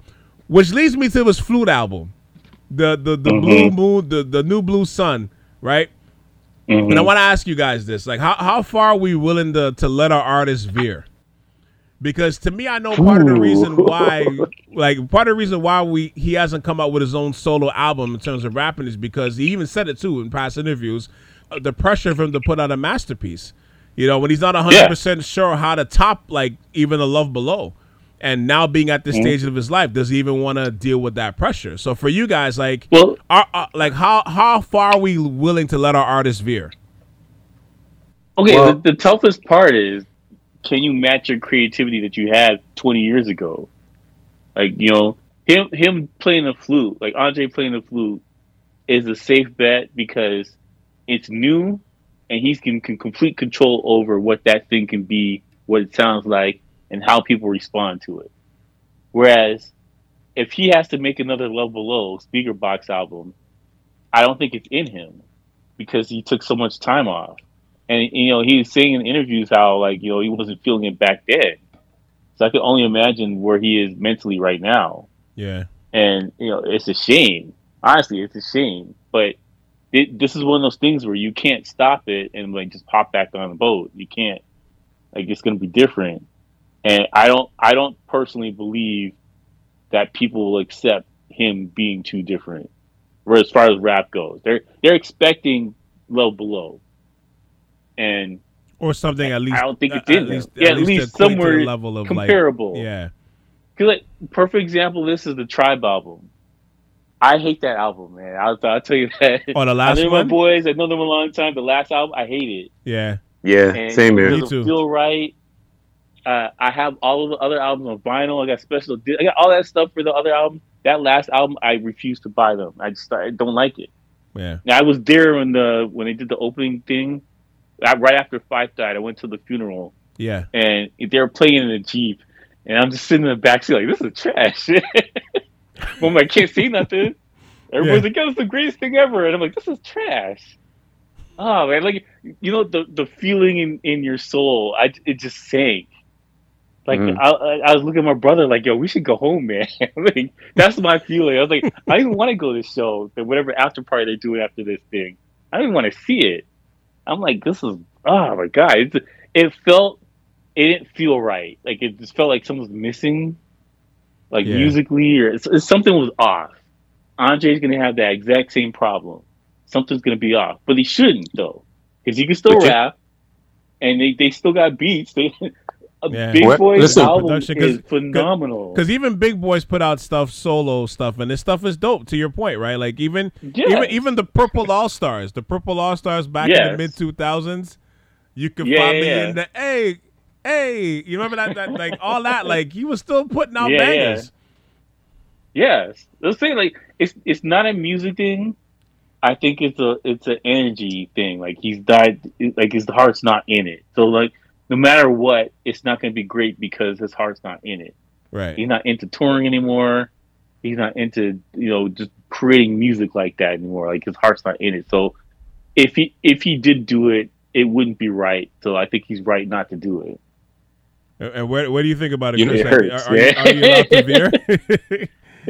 No, where I, where I get nervous with it is um, when I first heard about it, Lauryn Hill popped in my mind, and I thought, mm. I thought, man, I'm almost nervous for him with this because it's not a Lauryn Hill sitting down with a, a, a you know, a, like um, acapellas. Mm. You know what I'm saying? Like, like that that has me, that has me, like it has the same kind of energy. Like this isn't the person that we. Yeah, that we want to see. Like they're just they're putting something out, but this isn't the person we want to see. Like that that person's mm-hmm. gone, and we got to live with the fact that that person's gone. Like that's the feeling yeah. I got. And and I've told Calvin this before. When mm. when I first saw the, the the the barbecue party that Dave Chappelle did, yeah, yeah, yeah. yeah. I, I'll never forget that. When when Lauryn Hill walked out on the stage, it I felt it in my chest because I felt like. She always had this this light around her. When she walked out on the stage, I didn't see that light. Like that aura was gone. She was gone for so long, and it, it to me, it's like that light around her was gone. That's what I'm nervous about with Andre. I feel like he's been gone for so long. This flute album, is that is that light gonna be there? How is this aura shining? Because that aura was a rock was a rock yeah. star special aura. Is that is that? I'm not saying it's not going to be there, but I'm nervous that it's not going to be there. That's going to be heartbreaking because, you know, he, mm-hmm. he took us to a certain level that you cannot come down now. You know what yeah, I mean? So yeah. could he produce oh, yeah. that? Uh, you know, so I'm I'm hesitant to listen to it, to tell you the truth, because it's like I want to keep the Andre I know in my head. I, I listened to the flute album. It's meditative. It's jazz. It's j- yeah, it's, it's one hundred percent meditative. That's what I it's figured. I figured I don't smoke weed, but I feel like yeah. when it's done, I'm going to be looking for weed. You know, that's exactly what it is. Yeah, that's one hundred percent. That's what it is. Like, like, that's like, I was like, I like the spas yeah, and, and, and the, the, the, the spa centers and the massage clinics is is going to be litty. It's going to be popping. yeah, yeah, but, but here's the okay. Here's the weird part about it. Like, the melodies and what he's trying to do is cool. Like, it works. But because I know of him of doing this other thing, I couldn't appreciate it, and so yeah. it, it kind of it bothered me. I, I was like, sorry, like I listened to it, I, I downloaded it, and I was playing it in the car, and I'm like, I mean, it's right, I mean, it makes sense, but I'm like, just ah. Uh, but it's, it's Lauryn Hill sitting on a stool with a yeah, guitar. Yeah, hundred percent. That's exactly what it is. So it, it kind of is, is disappointing. But interesting. Mm. Best way to describe it. It's, it's interesting because it is. It's it's unique, and I think the other fear is that they, a lot of people are worried that you know he's going to sound crazy playing the flute, like he's going to sound like an amateur, but he's not. Right. He's not like Kenny G or anything like that. But like you know, he, he is playing, and you know okay. he produced all the music, so like it's good, but it's not what I want. Right, mm. because we we still. have that selfishness as fans that we want to hear him be the great lyricist and rapper that, especially when he comes and teases us with features, right? Like you, you that's what you want. He was doing features last year. He's, he's still, still doing rapping. features. Yeah, he's still doing features. And yeah. they're, again, they're still elite level. It's not like, oh, like that was this Andre. That's that's cool. It's like your your head is spinning by the time he's done his, his sixteen bars. Yeah, you know, he's still putting out features or records. So it's not. It's not like he's not capable. Mentally, he just doesn't feel like it. Yeah. Well, well, Keo, if you remember what the guy said in the interview when he said mm. you're basically like a like a Porsche parked in the in the garage. Yeah. Yeah. yeah remember yeah. the guy told him that? He was like, you're, yeah. you're like like like you're still at a high level, but you're parked in the garage. I was like, man, that's a great way yeah. to put it. He's he's he's he's got that's he's a got great the, analogy. He's got the, the, the car cover over the over the uh, the Panamera. It hasn't been driven mm-hmm. since exactly. twenty eighteen. He, he can still do like three point four seconds on the quarter mile, but like he's like, I don't feel like it. I'm gonna take yeah. the bus. yeah, but that's, that's what he is. Though. That's what he is. Like there's yeah, certain yeah. artists that are still out that or older artists mm-hmm. that'll still come out with stuff, and you're like, okay, cool. But it's not like mm-hmm. you know, like even, I don't want to mention names, but like you still you there, there's certain mm-hmm. artists where you hear them and it's like it's still nice, but it's not what it was before, even though it's still nice. Yeah. But like with him, it's yes. like no, it's still like like I said, the life of the party. You go listen to those to, to what he did on Life of the Party. You're like, like even my mm-hmm. wife was listening to that, and she was like, "Holy shit, holy shit, yeah. what is he saying here?" You know, and I'm like, "Yeah, like he's he's still out of this world." That's the I think that's the part that mm-hmm. drives people crazy. Mm-hmm. That's the part that still drives people crazy because he's still at that level. But at the same time, it's like, is this still his responsibility to to give us a great album anymore? You know what I mean? Like, uh, like can we allow him yeah. to be who he's going to be? Like, did he not do enough with Outkast to be able to be I, allowed to be him? You know, and and and could I talk about that no, now? Go ahead, he's still on. Hold on. Go worry, go worry. Okay. Like, like I said, me personally, if Andre mm-hmm. never does music ever again, I'm mm-hmm. good with it. You know, I'm good with it because I'll compare it to, to basketball. I remember, mm-hmm. like, us growing up in in, in basketball. We're taught you have to always be at a certain level. And when we saw N B A players that weren't at a certain level, ah, oh, he's a bum. You know, he's a bum, and mm-hmm. he's this and he's that. Until you start seeing what these bench guys' life is like. And you start yeah. seeing, like, how their families are taking care of this. And I'm like, yo, we call these guys bums? Shit, I want to be a bum. You know what I mean? yeah, this is yeah. what a bum looks like. So what I'm, say- what I'm saying that to say this, these guys have everything in life. Their families taken care of financially. They can still mm-hmm. travel the world if they did the right thing with their money. They have royalties and stuff still coming to them. But because we think they oh he finished too soon. You know, it's kinda mm-hmm. like the it's kinda like the um the Barry Sanders. It's like for yes. years. Yeah. We were ripping ba- I was I was almost in tears when Barry Sanders retired. Yeah, and I, I, after a few years, I was like, yo, this guy seems, every time you see him in interviews, he seems like he's good. What am I yeah. like complaining about? He was here to give me something. Mm-hmm. He gave it to me.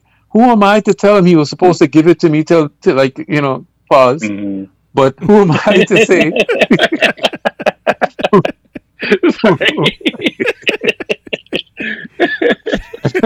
uh, who, who, who am I to say he was supposed to do that until he's like eighty something? Mm. You're not not no, you're all right, of right. like not all of them are there to, to to to keep on going, keep on going. So me personally, how my mind has changed from I was like twenty years old. You know, I feel like if he never does another album right now, I'm good because he left me with such so much catalog, like beautiful music. I'm mm-hmm. good, like you know. But I know people will stay ripping him. Like man, they left money on the table. You know how much people I hear talk about that when they talk about Outkast. Like Andre made them leave so much money on the table. I'm like, well, why would you say that though? If he's done, he's done. He did what he was supposed to do. He, he you know, he fulfilled albums. His dreams. You know what I mean? You count Idlewild. Like that's like this is six albums, and they yeah. all went gold. They all went platinum. Gold like I don't know what, yeah. how much do you need to leave on the table? Like yeah. as far as artists yeah. goes, and, you're, and, you're one diamond album and three plat three platinums, one gold, yeah, and wow. and you're worried about leaving stuff on the table like that. That's incredible, man. Yeah, and, and you know, Keo, every artist, and you know, two that, two every, two. Every, thi- sorry, go ahead, Chris. Go ahead. I was gonna say, and and, and you guys know mm. two powerful things that can destroy your legacy is mm. well three. Um, ego is one, greed is another one, and mm-hmm. listening to the masses is the third one. Because all three yeah. of them could make you come out of come out of your house and go in a studio when you have no business going in there. Yeah. And then and then so so now the, the work you put out now is trash, and you just mm-hmm. basically like like like shitted on something that was that was that was like priceless. You know, it's it's like once yeah, yeah. some some of these guys once they're done, like don't get caught up in those three things. Just go away now.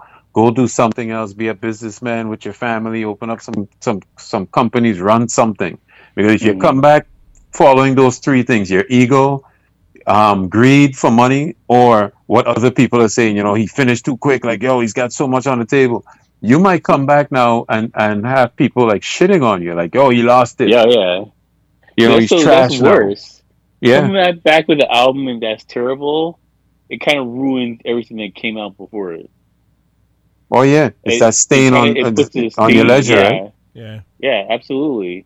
I don't, I, people don't think about it like that, but, like, they went out on top, and they didn't go out, like, kind of on top. Like, they went out on top. Mm-hmm. There was nothing bigger than them when they left. And that's incredible in itself. Like, it's one of those things, like, as a fan, like, I love their music, and I'm selfish that I want more, but I don't blame them, because, like, being an artist is hard. Hard. They don't appreciate how much work it goes to the studio, all the business stuff you got to deal with, and you got the, all the snake people behind you trying yeah. to ruin your career and everything like that. Like, it's a lot of pressure. Well, remember, yeah. we did a podcast one time. Like, mm-hmm. I, we, me and you were on, on Calvin's podcast one time. I don't know if you remember when I said, when I was involved in a, in a, with a record label, and I was mm-hmm. like, yo, I give mad props. Remember, I said, I said, Keo, I give mad props to people like you, producers and whatnot, because I was like, yeah. after about three, four hours, I was done. I didn't yeah, give a shit what was going hours, on in that man. studio. My keys, my keys is going in my car. Y'all send me this is when, when it's done, and I'll I'll D J it, I'll spin it. But I was I was ten thousand yeah. miles away from being a producer, so I Bro. give producers mad props. And and those couple of years in, with the record mm-hmm. label made me even appreciate artists and producers even more, because yeah. we shit on them. We're like, yo, this this thing is whack. There's got only like two songs on an album, and it, what's what's Dude, what's disturbing hard. about it is these guys clocked so much hours, and then and oh, then yeah. the masses just shit on you so easy. You know it what hurt, I mean? I'll tell you that it hurts when you put your effort into something. Just, just being in the studio for like seven, eight hours straight, mm. listening to the same song over and over. That's it's. I'll say it's well, green. see, I wouldn't know what you're talking about because I'm usually gone by hour two. Oh yeah, I sit there and then I, I want to go to the mix because I want to make sure they do it right, and like it's just it, the whole process is brutal. Like, it takes a lot out of you. And, like, mentally, and then can you imagine you hear somebody like people now, yo, like, that sorry, that thing sorry. is shit, trash. Like you know, months later, it's yeah. garbage. And then they're like, yo, why does the artist take it so personal? Well, spend some time in a studio and you'll understand why they take it personal. Yeah. Like, oh, yeah. for, forget you know? for, forget doing a, or making a whole album. Even writing a song. Try writing a oh, song. Oh, my God. You know how hard it is to write a song? I try and, and, and, a, and a song, and, and, and, and just, and not even a song that, like, the mass is going to love. Just a song, period, that mm. even somebody would be like, you know what, that's not bad. You know how hard that is to do? Mm. Like yeah. people don't realize that either. But but to your point, Keo, when yeah, you're yeah. saying like these guys were, and, and again, in doing the research, I didn't realize that album went diamond. Mm-hmm. Like every artist would take that career of a diamond album, Ooh. three platinums, one gold, you know, and one that was mm-hmm. just under gold, but still people love it. Every every mm-hmm. artist coming into the music game, if you if you told them that like, hey, you know what, you're gonna make six albums, but one of them is going to go okay. Your first album is going to go okay. The rest of them is going to go mm-hmm. platinum. One of them is going to go gold. One of them you're going to incorporate into a movie. And the other one mm-hmm. is going to be diamond. Every artist would take that and run with it. But yet, like I said, as, mm-hmm. as, as fans, selfishly, we're still like, mm-hmm. hey, you know what? This guy should have came out with, or these people should have came out with like three or four more albums. But at the same time, yeah. like, for example, like, Like, I'll say like Nas, right? Like, Nas has been still putting out. He went through like a stream of consciousness the last like three, four years, especially during COVID, and put out a lot of work with him. Oh, yeah, yeah, yeah. And those albums were dope. Yeah. But do we appreciate yeah. it the same way we appreciate Stillmatic? No. Nope. And, nope. And, and again, I Not love those close. albums. I'm a Nas guy. I love those albums. Those, those albums yeah, that came yeah, out yeah. during the pandemic were dope. They were fire. And, mm-hmm. and I mean, and he's probably one of the few that can still do that and still be relevant and still be dope. But like most mm. artists still trying to put out albums today, we don't appreciate it, even though they're putting out great classic, you know, material and stuff that, that adds to the value to the catalog. We don't appreciate it the same when they've, they've got to album ten now. You know, so-and-so puts yeah. out album ten, we're like, yeah, who cares? You know what I mean? But like that's an incredible talent. When they're on album two and album three and album five, we were like, oh my gosh, this person, like I hope they never stop making music. And then when they get to album ten, mm-hmm. you're like, oh, who cares? So so that's the thing. Yeah. Like, what, with Andre, are we still going to appreciate it? you know, if he's three, four albums deep into his solo career, are we still appreciating mm-hmm. him the same? You know what I mean? Yeah. And, and I hear people say that, like, yo, if if Biggie if Biggie was around, oh my God, the game would be like crazy. He'd be doing this and then I'm like, man, you sure? Nah, man. I don't because after after Biggie's it, like fourth or fifth album, let's say, are you sure you're gonna mm-hmm. care for Biggie the same way? And and, and that even, you care about him right now. You gotta and look even, at the track record for Puffy already, man. It's right. not good. Right. He don't go full albums. And, and and even at the time when Biggie was coming up with Life After Death before he died, people were getting tired of the whole Versace, yeah, you know, the, all the champagne, all that stuff, and everybody was tired of all that that whole flossing that they were doing at the time. People yeah, were making fun of them. Remember the Roots? Roots? Everybody was killing them oh, for yeah, that yeah. at the time. But to my point, so, though, like people were already tired yeah, yeah, of that whole stuff, yeah. and then he came out with the, yeah. you know, the classic. But people were already tired of him already, and he, yeah, only, yeah. and he only did one album. So imagine album five. He- He benefited. I mean, I'm not. I hate to say it, but he benefited greatly from dying for his last unfortunately, album. And I like the album. Unfortunately, yeah. I unfortunately, I agree with you. Unfortunately, I agree with you. Gotta be clear here. I love the album. It was a favorite album of mine, but he benefited greatly from dying. I don't think that album would have been. It wouldn't have gone diamond for sure. It, I think it, it still would have been a monster, okay. though. I think it still would have been a monster. Yeah, no, it it, it would have done. It would have done good, but it wouldn't have gone diamond. Yeah, there's no way. Now. Seeing that this is the yeah. fiftieth anniversary of hip hop, and seeing that some of these legacy artists are back on the scene touring with some of their their shows, actually outperforming the new acts today, um, when you, which, when is you crazy. Look, which is crazy, right? Which is which is crazy that and also a, a little sad. It's also a little sad too. Yeah, right? But it says a yeah. lot though. Yeah, it says a lot. Absolutely. I think that's a good that's a good sign. I think that's a good universal sign, man. It's what it's saying is.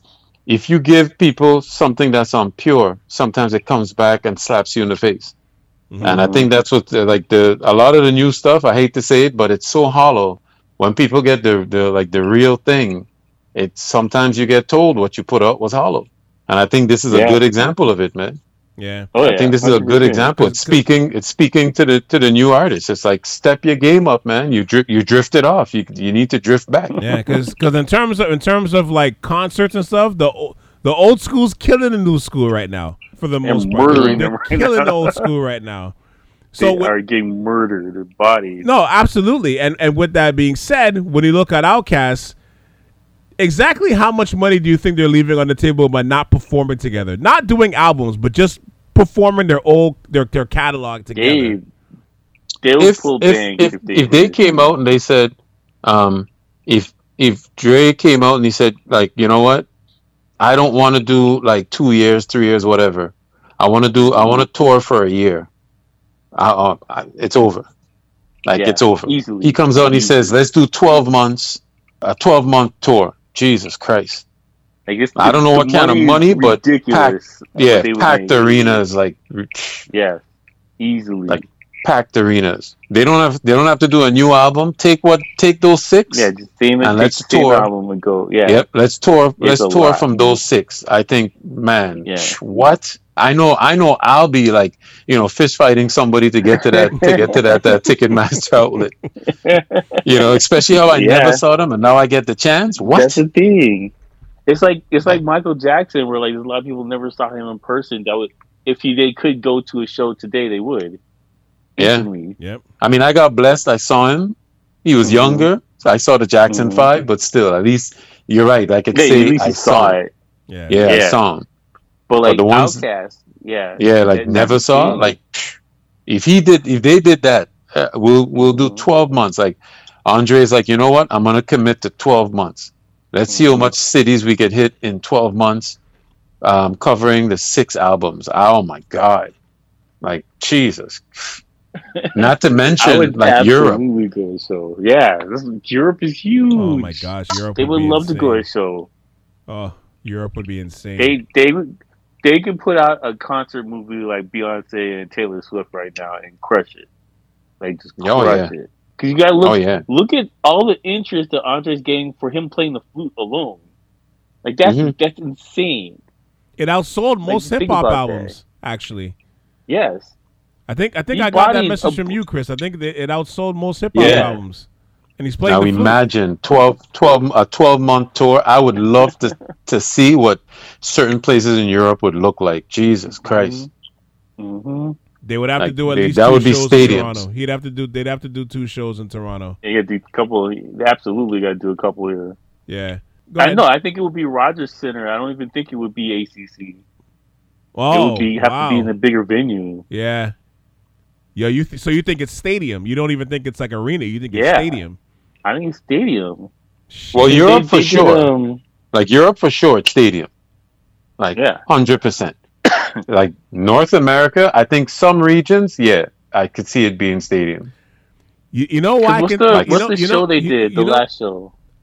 Nah, I'm not even sure, but it didn't go well though. Um, right? Yeah, that's that's the one he was complaining about, but it was that's the one he was it's in the desert. I think it's in California. Okay. And they headlined the, the show, and the, everyone's losing their mind over it. That that's what it would be like. Every city it goes to, it would It'd be a insane. festival. Yeah, easily. But because you got all of us got money now, like you think we're not gonna go to the show? Come on, man. We got jobs true. and mortgages. We're it's going true. to the show. And we would have went back. I wonder then, how we they can get change. We just had a little bit of change. I wonder how they can get Andre to, to man. If they can get Andre to sit down and commit to that. Don't commit to a new album. We don't yeah, want a new album. Just, just like you know, we don't. We don't want to pressure you for a new album. Let's see. Knock out twelve months. Just get out there, man. Yo, yeah. That's all I want that would see. be. Jeez, that would be absolutely like. You know, because it, it hurts my heart every time, to the point now where I don't even pay attention. Every time I hear, oh, the Fugees performed that, I'm like, ah, I yeah, don't even yeah. get caught up with that anymore. yeah, yeah. I've been, my heart's been broken so many times. I'm like, ah, mm-hmm. you know. So, but but if they can pull that off and commit to it, you know what I mean? Like, that'll be a, that'll be a wow. hell of a show. But it's wow. inter- it's interesting though, because like the Fugees and like Tribe before them, right? Like. And countless, mm-hmm. countless other groups, because man, you're talking about your heart's been broken, Chris. My heart shattered mm-hmm. when when I when I when I saw Daryl Hall getting a restraining order against no. against John Oates for oh publishing rights. Yeah. That broke my heart. I'm like, yo, Hall and Oates is beefing? How's Hall and Oates yeah. beefing?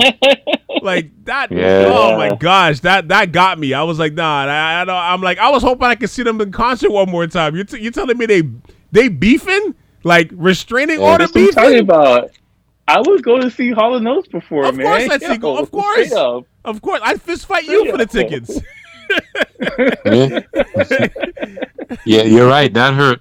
When I saw yeah. that, that hurt. Like that hurt, man. I was like, come on, man. Hall and Oates, like, come on. Reading it, the whole, the whole, all the sentences just, just right. felt wrong. Yeah, yeah, it just don't feel right. Like, yeah, like it's like childhood on, right man. there. But like I said, like yeah. like Tribe before them, like ego usually destroys mm-hmm. these opportunities before they get to fully bloom, especially post career, and especially within a climate where artists are not making the same amount of money that they used to. But mm. Outkast is yeah. unique because this isn't due to beef. This isn't due to any of that. They just can't get Andre in the mindset to perform on stage.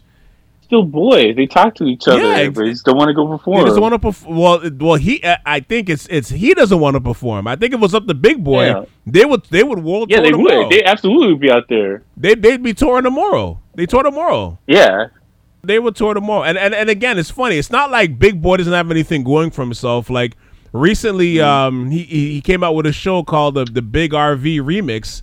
That was yeah. I think it's, it's ten episodes on Hulu. I think it's gonna be on A and E. I think in the spring of twenty twenty-four, I actually got a um, couple of uh, a couple that we know, me and Chris know, that the friends of mine. Mm. They're one of the ten episodes. They actually got featured oh, wow. on one of the ten episodes. Yeah, I'm actually uh, we're gonna be doing a podcast in about a week or so. So like after okay, this I gotta one, look forward but, to that. Yeah, but like they they were actually on Big Boi's show. You know what I mean? So it's like so mm. to, to to your point, like he's still doing shit, like he's still doing big things, but at the same yeah, time, it's yeah. like at the heart of it all. He's still a musician. He's still a rapper at heart. Mm. You know, who wouldn't want to see these guys yeah. perform? Like, I think they're leaving a few million at the table mil- minimum. But again, it's it's not due to the normal things where it's like beef and this this one's not talking to that one. And I just watched a documentary on on Little Brother uh, the other day or yesterday, mm. and I mean, I mean, they're they're a much smaller group, but like they were beefing for years. You know what I mean? Most groups, that's what's causing Roc-A-Fella, mm-hmm. what destroyed Roc-A-Fella, ego, beef. Mm-hmm. You yeah, know what I mean? Mm-hmm. Like, yeah, you know, lots of these groups all beef, and or record labels. They they, they can't as as the success grows. Somebody wants to take responsibility for the success. They want to get the lion's mm-hmm. share of, of the hand claps. You know what I mean? As I like to call it. But this yeah. that's not their issue here. Their issue is they can't get Andre in that mindset to be on stage. It's like he hit this new phase in his life and he just moved past. It's like a, it, that was like his old life and he just moved past it. No, but when you're that creative, it's hard to maintain that level of consistency. Yeah. Like as a like a painter or something like that, to just keep them going thirty years after the fact. Because they had what, a twenty year break, fifteen year break since the last album. Yeah, more. Yeah, almost. Yeah, almost been a minute. twenty years. Yeah. So these guys were performing close to thirty damn years. That's insane. Mm. So to keep doing that as a grown man, like, you know, I just got, both of them got gray hair. Like, no. You know what I'm saying? Like, they were older when I was in high school, man. You yeah. know what I'm saying? Like, they're, they've been here for a while. Like, I get, I get Andre's feeling of, like, I just don't feel like it. And, and another thing, too, about it is that they don't need the money. So yeah, that's a right. huge factor. You're right. That's a yeah. huge factor. They're not desperate for the money. They're not sweating it. They're not, they're not sweating being famous. They're not sweating getting back in the limelight. Not worried about money. It's it's a different thing for them. So I, they had the yeah. luxury of saying, like, I'll, I'll retire. I'm good. Yeah. And and hasn't he made comments like being famous sucks? Like, yeah, there's nothing good about being famous. It's like he's he, he, he thinks being famous sucks. He's like, everybody knows you, want to know you, and he's like, you know, sometimes you just want to, you don't want to be famous. And I'm like, yeah, when you when you're thinking like that, you're not gonna be in on this on that stage oh, yeah. long. You're here Dude, for a short term. He's living his best life in Japan right now, man. He's living yeah. his best life. He's walking down the street with the flute, and Japanese people don't care about him, so he's he's doing great out there. Like that's a, that's a, I don't that's blame I don't blame him. I don't blame him. You know what's funny? Keo, back in the days, that's how a lot of artists used to feel coming to Toronto. Yeah. I remember yeah, a yeah. lot of artists used to say they love coming to Toronto because they can just go shopping. They can just walk the mm-hmm. streets. Nobody knows them. They just, you know, I had somebody that used to do security for a lot mm-hmm. of the top artists. He used to, he used to be their bodyguard. And he said a lot of times he would take them places. And I remember him giving me a story one time about uh, Denzel. And he said he took Denzel mm-hmm. to a restaurant. And he goes... Uh, there was a group of black women on the table right next to them, and at no point, because he was wearing a baseball cap, did they even realize it's Denzel Washington sitting next to them. He said they would have tore that restaurant up, and nobody, oh, yeah. he said on the way out, I think he said some white girl said, wait a minute, aren't you Denzel Washington? He just smiled, you know, as they strolled out. But he said guys like him, he used to watch Jordan. He said mm-hmm. Michael Jordan, same thing. They would, they would just put on a baseball cap and stroll the street because they, they just yeah. wanted to be left alone. They didn't want to be yeah. celebrities. It's hard, it's a hard life to live, man. People yeah. don't realize it. Oh yeah, I don't, I don't think that's the case here anymore, though. No, it's, it's, not, it's not. It's not. That, it's not quite that way now. But yeah, yeah no, but a lot of it too is social media too, right? Yeah. Well, because people it, it, more want to be famous than than actually, because they don't create. They'll create havoc trying to be famous. Yeah. Mm. Or, trying to do something or, or viral. Getting that viral clip of somebody that is famous. Yeah. Like being yeah. being famous, that currency now, that that trafficking of, of, of currency now is is is even mm-hmm. the demand for that is even higher than before because because of social media. Yeah, yeah. Mm. It's even and they're fortunate now. To skip all that. Yeah. At least during the prime of Outkast, they they skipped all the social media stuff. They what, MySpace? Right? Yeah, I don't think they had something to worry about, really. They didn't have to, they, they had to deal with Black Planet. They had to deal with uh, Baller Alert. They had to deal with none of that stuff. They had to deal with none of that. That's they true. Skipped that whole era, That's and they true. Were good. They were too, and even when that, that time came, they were so above that, like, it didn't touch them anyway, so mm-hmm. they were good. Yeah, yeah.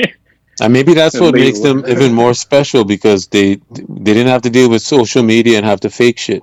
Just to yeah. stay current, because you know we're we're so busy chasing numbers. Sometimes, sometimes mm-hmm. it's like people don't want to know that the average day is boring. Yeah, you know what I mean. Yeah. Like that's a yeah, sin to let people like... know the truth. Yeah, the truth yeah. is the average day is boring. There's nothing going on. So now we got to make up shit. Let me go slap such and such just just mm-hmm. so we can get more views. you know, but before I slapped such and such, we were sitting down just looking at a, at the pool like, oh, what are you going to do today? I don't know. You know what I mean? Yeah, no, you're right. Or, or you're, or you're right. Literally on the couch watching uh, The Dark Knight Rises or or, or uh, The Dark Knight. You're watching you're watching the, the Joker Batman yeah. with Heath Ledger. You're just sitting there with popcorn yeah, yeah. eating that. That was your day. You're having a, a, a Chris Nolan Batman marathon. You know, like that's what you're actually doing.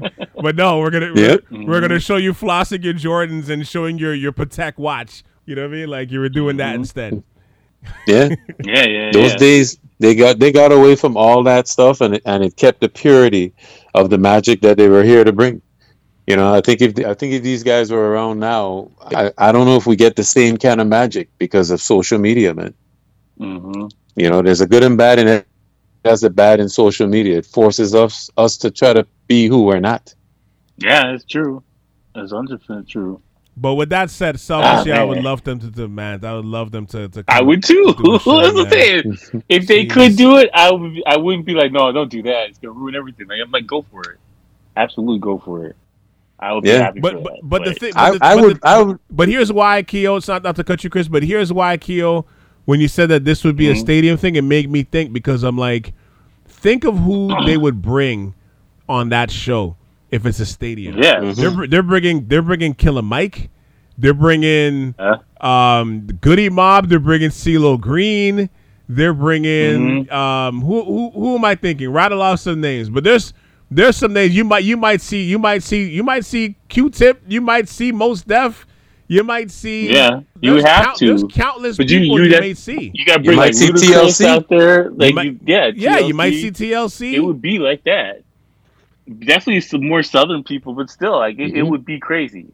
Like the Dungeon Family, like Slim Calhoun, all those guys would be there, and like U G K, like you, U G K, you would have to bring yeah. out a lot of other people. U G K, oh my God, I forgot about that. Well, too. I mean, mind you, it would it would just be uh, Bun B, but still, Pimp C, right? Yeah. Oh yeah, Bun B, yeah.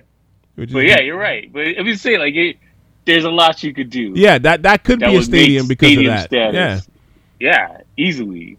Because think of all these shows yeah. that you that you that you're seeing now that are out, like not even just mm-hmm. hip hop, but even like R and B. Because I remember, I remember in um.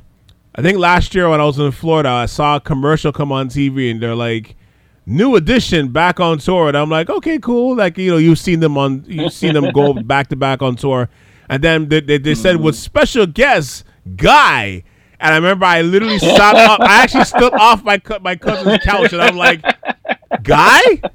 The guy? And I actually literally was on my phone, like looking like, oh, okay, are they going to be near Toronto? Do I got to go to Vegas? Like, like already I was like, whoa, whoa, whoa, wait, wait, hold on, hold on. They they said Guy. Mm-hmm. Wait, is it all of Guy or just like Teddy Riley? Like, wait, it's all of Guy? You know? So I'm like, so so mm-hmm. that, that's I'm thinking of the possibilities of like them doing a, mm-hmm. a stadium tour. Like you can get these acts to come. You know what I mean? Like, look, mm-hmm. like, look, look. For example, like, um, I know in a recent interview, Killer Mike, and he had to retract his statements, but he said he heard he heard an album with um with Andre three thousand rapping, and he's like, "Yo," he's like, "Bro, mm-hmm. the material is like it's stupid, it's fire." I think he's coming out of the album, and I think he had to retract the statement, right? Mm-hmm. But it's funny. There's a there's mm-hmm. a there's an online theory. This guy I follow, I think it's Artemis Gordon, I follow on um, on I G, but he's like, he thinks there's a theory that like.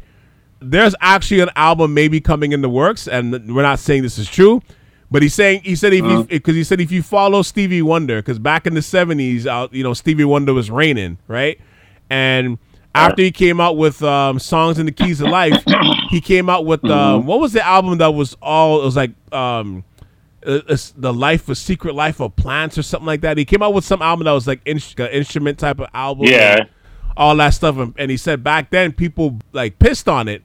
And then he came right mm-hmm. out immediately with "Hotter Than July," which is another banger, classic, yeah, right, banger. So he's he's yeah. like he's like so he's like there's a theory that like he's doing this to give you this meditative stuff, and then he's gonna hit you with a with a with a with a with an album. And everybody's just gonna just go ape shit crazy. Like if mm-hmm. Outkast or Andre three thousand, like either or. If I wouldn't say Big Boi because he's because he, he's had a solo career, but like. If Outkast yeah. and or Andre three thousand was to do like what Beyonce does and just you wake up tomorrow and wait a minute, why is Twitter going crazy? Oh, there's an actual Andre three thousand album? That would take over the next two weeks, especially for right. Fire. Th- this mm. flute album broke the internet. Like this, this thing alone. And he's just the playing internet. the flute. He's just playing the flute. And, and, so and, if and he that's, came out spitting, and, and, and that's because of curiosity, because nobody knows what to think of it. Mm-hmm. You know what I mean? How much tracks is on that? I think it's, it's like, like six ten or five. Is it that much? It's short. Yeah, it's yeah, not, it's like five not, or six. Oh, okay. Long, yeah, because yeah, I'm like, how much flute could you hear? Yeah, mm-hmm. You know. but, but but that's my it's thing though. Jazz. Like, like like if, if I'm Andre three thousand and I and I had a secret album in the, in the works or Outkast or whatever it was, say I would say Andre three thousand just because you know Three Stacks just because he hasn't come out with, a, with his own solo album. If he was to do that, I would do it like Beyonce. I would do it where I just or like how D'Angelo came out with his last album. You just wake up in the morning or drop mm-hmm. it at midnight.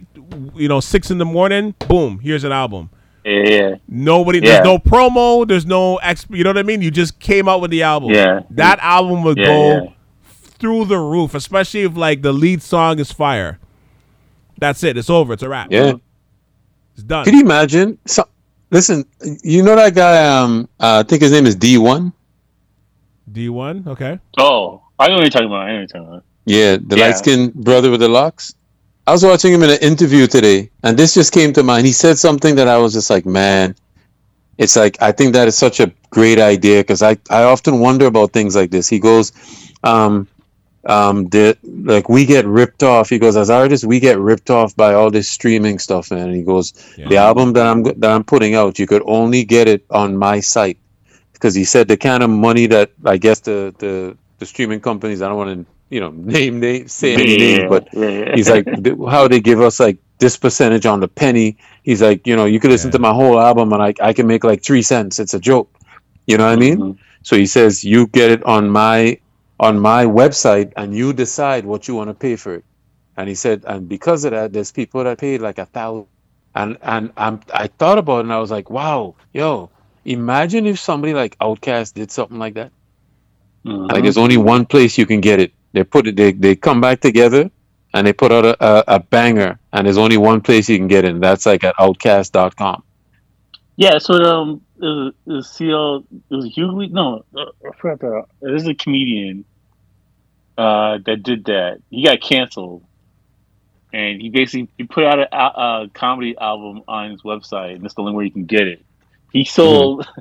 like five or six million dollars worth of thing from this, just doing it on his website. Just by himself. Oh, no middleman. Yeah, cut out the no middleman, basically. They have the power. Him. They have the power right now yeah, to do shit like that. A lot, a lot of artists have the power to do that right now. Like, forget oh, yeah. these streaming companies, man, and just get it from my site. End of story. Mm-hmm. Yeah. You decide. You could pay five dollars for it. You could pay five thousand dollars for it. And there's people that, that would drop, like he said, people paid like mm-hmm. one thousand dollars for it. They want the album, yes, but they want to make sure your career keeps going. Mm-hmm. Yeah, I think yeah. that's it. That's I love to hear things like that. So imagine an Outkast comes in, they do something like that. You can only get this album though on Outkast, you know, dot com. Let's say, I think that would be mm-hmm. incredible. Yeah, you know what I mean. I agree. I agree. Like and incredible streaming stuff. Don't put anything yeah. in streaming. Just go right on. The, yeah, the only website. That's all you get. It would be amazing. I think a lot of artists need to go that route. I I'm one of those guys when when. When people t- started talking some years back about like YouTube and how YouTube you can make so much money if you if you get so much views, this and that, I was the mm-hmm. guy sitting back going, but you guys don't realize the same way people are saying we're finally getting rid of the record labels. You went back mm-hmm. to something that's a record label yeah. because there's a middleman between you and the streets. Mm-hmm. I'm like, I, don't, I I never understood that whole movement. You were trying to get hits and stuff. Somebody's a middleman between you and the street. So going again, going back to Outkast, I think that would be incredible if they were to go that route, if they wanted to come out. You know what I mean?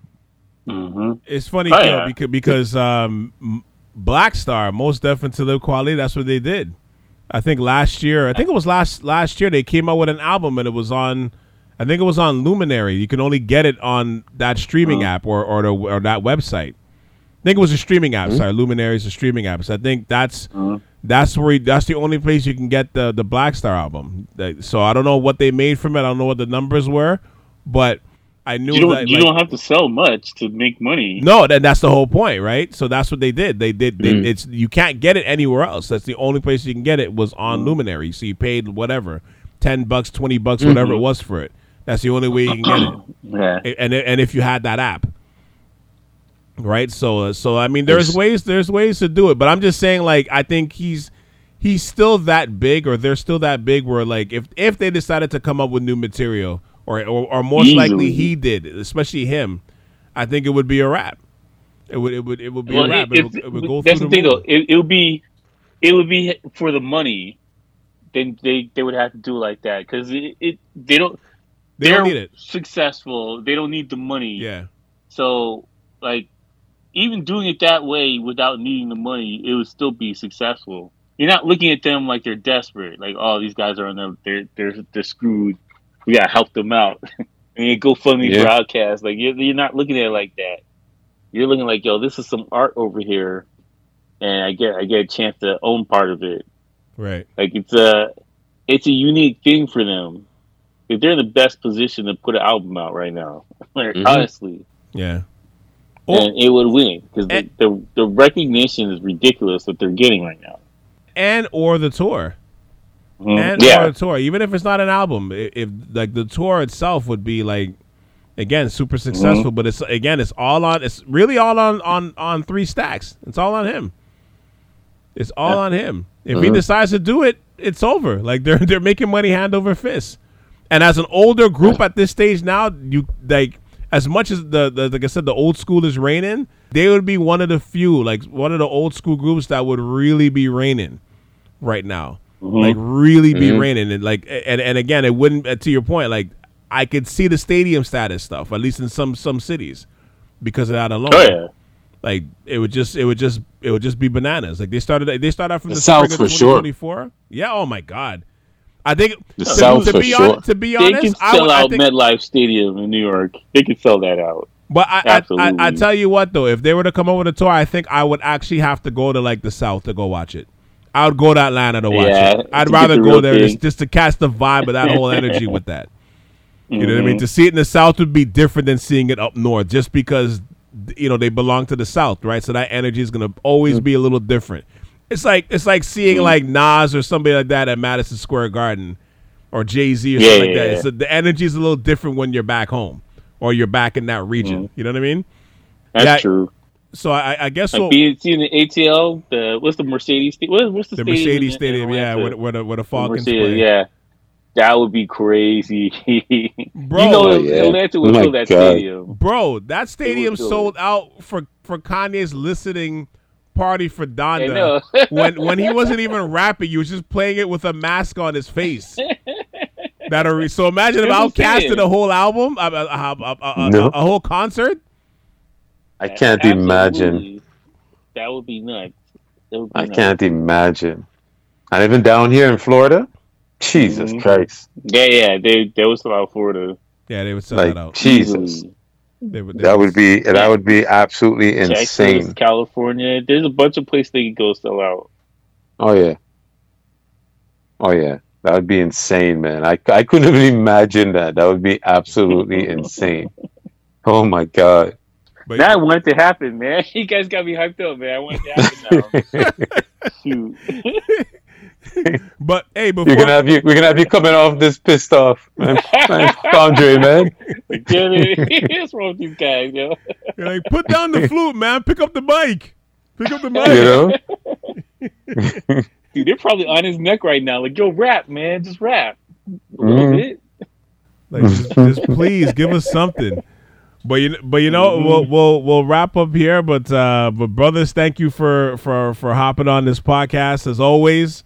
You know, like I said, the the, the oh, thank the, you, man. The conversations are always enjoyable it. for me, man. When, when we when we the three of us come together like Voltron, uh, definitely. Yeah, man. Thank you for checking out the latest edition of the Av Podcast, and special shout out to D J Chris Nice as well as D J Keo for coming through and having this Outkast conversation, uh, breaking down their classic double album. It's a great body of work. I don't think you can truly ever deny that personally. And it further represents exactly why this duo is among the greatest ever in hip hop. They changed the game in so many ways. And this is also a trailblazing project that we just had to discuss. Um, thank you for tuning in to the show. Speaking of which, you can check out Chris Nice's Grooves and Rhythms Mix Show, which is on today if you're listening on Friday, and every Friday from four to six p.m. Go catch your vibes with them and set your set, set the start of your weekend right. And you can check it out on My Lime Radio, which once again is My Lime Radio. You can catch that at my lime radio dot com. And you can also check out my catalog over at south shore ave dot com. And make sure you check out all of the past shows, including the latest edition of Memory Lane. And hit the like and subscribe buttons wherever you listen to podcasts, including the aforementioned five stars. All right, so once again, for D J Chris Nice and D J Keo, this is Cal C. And you just tuned into the latest episode right here on South Shore Ave Radio. All right, until next time, peace. We out.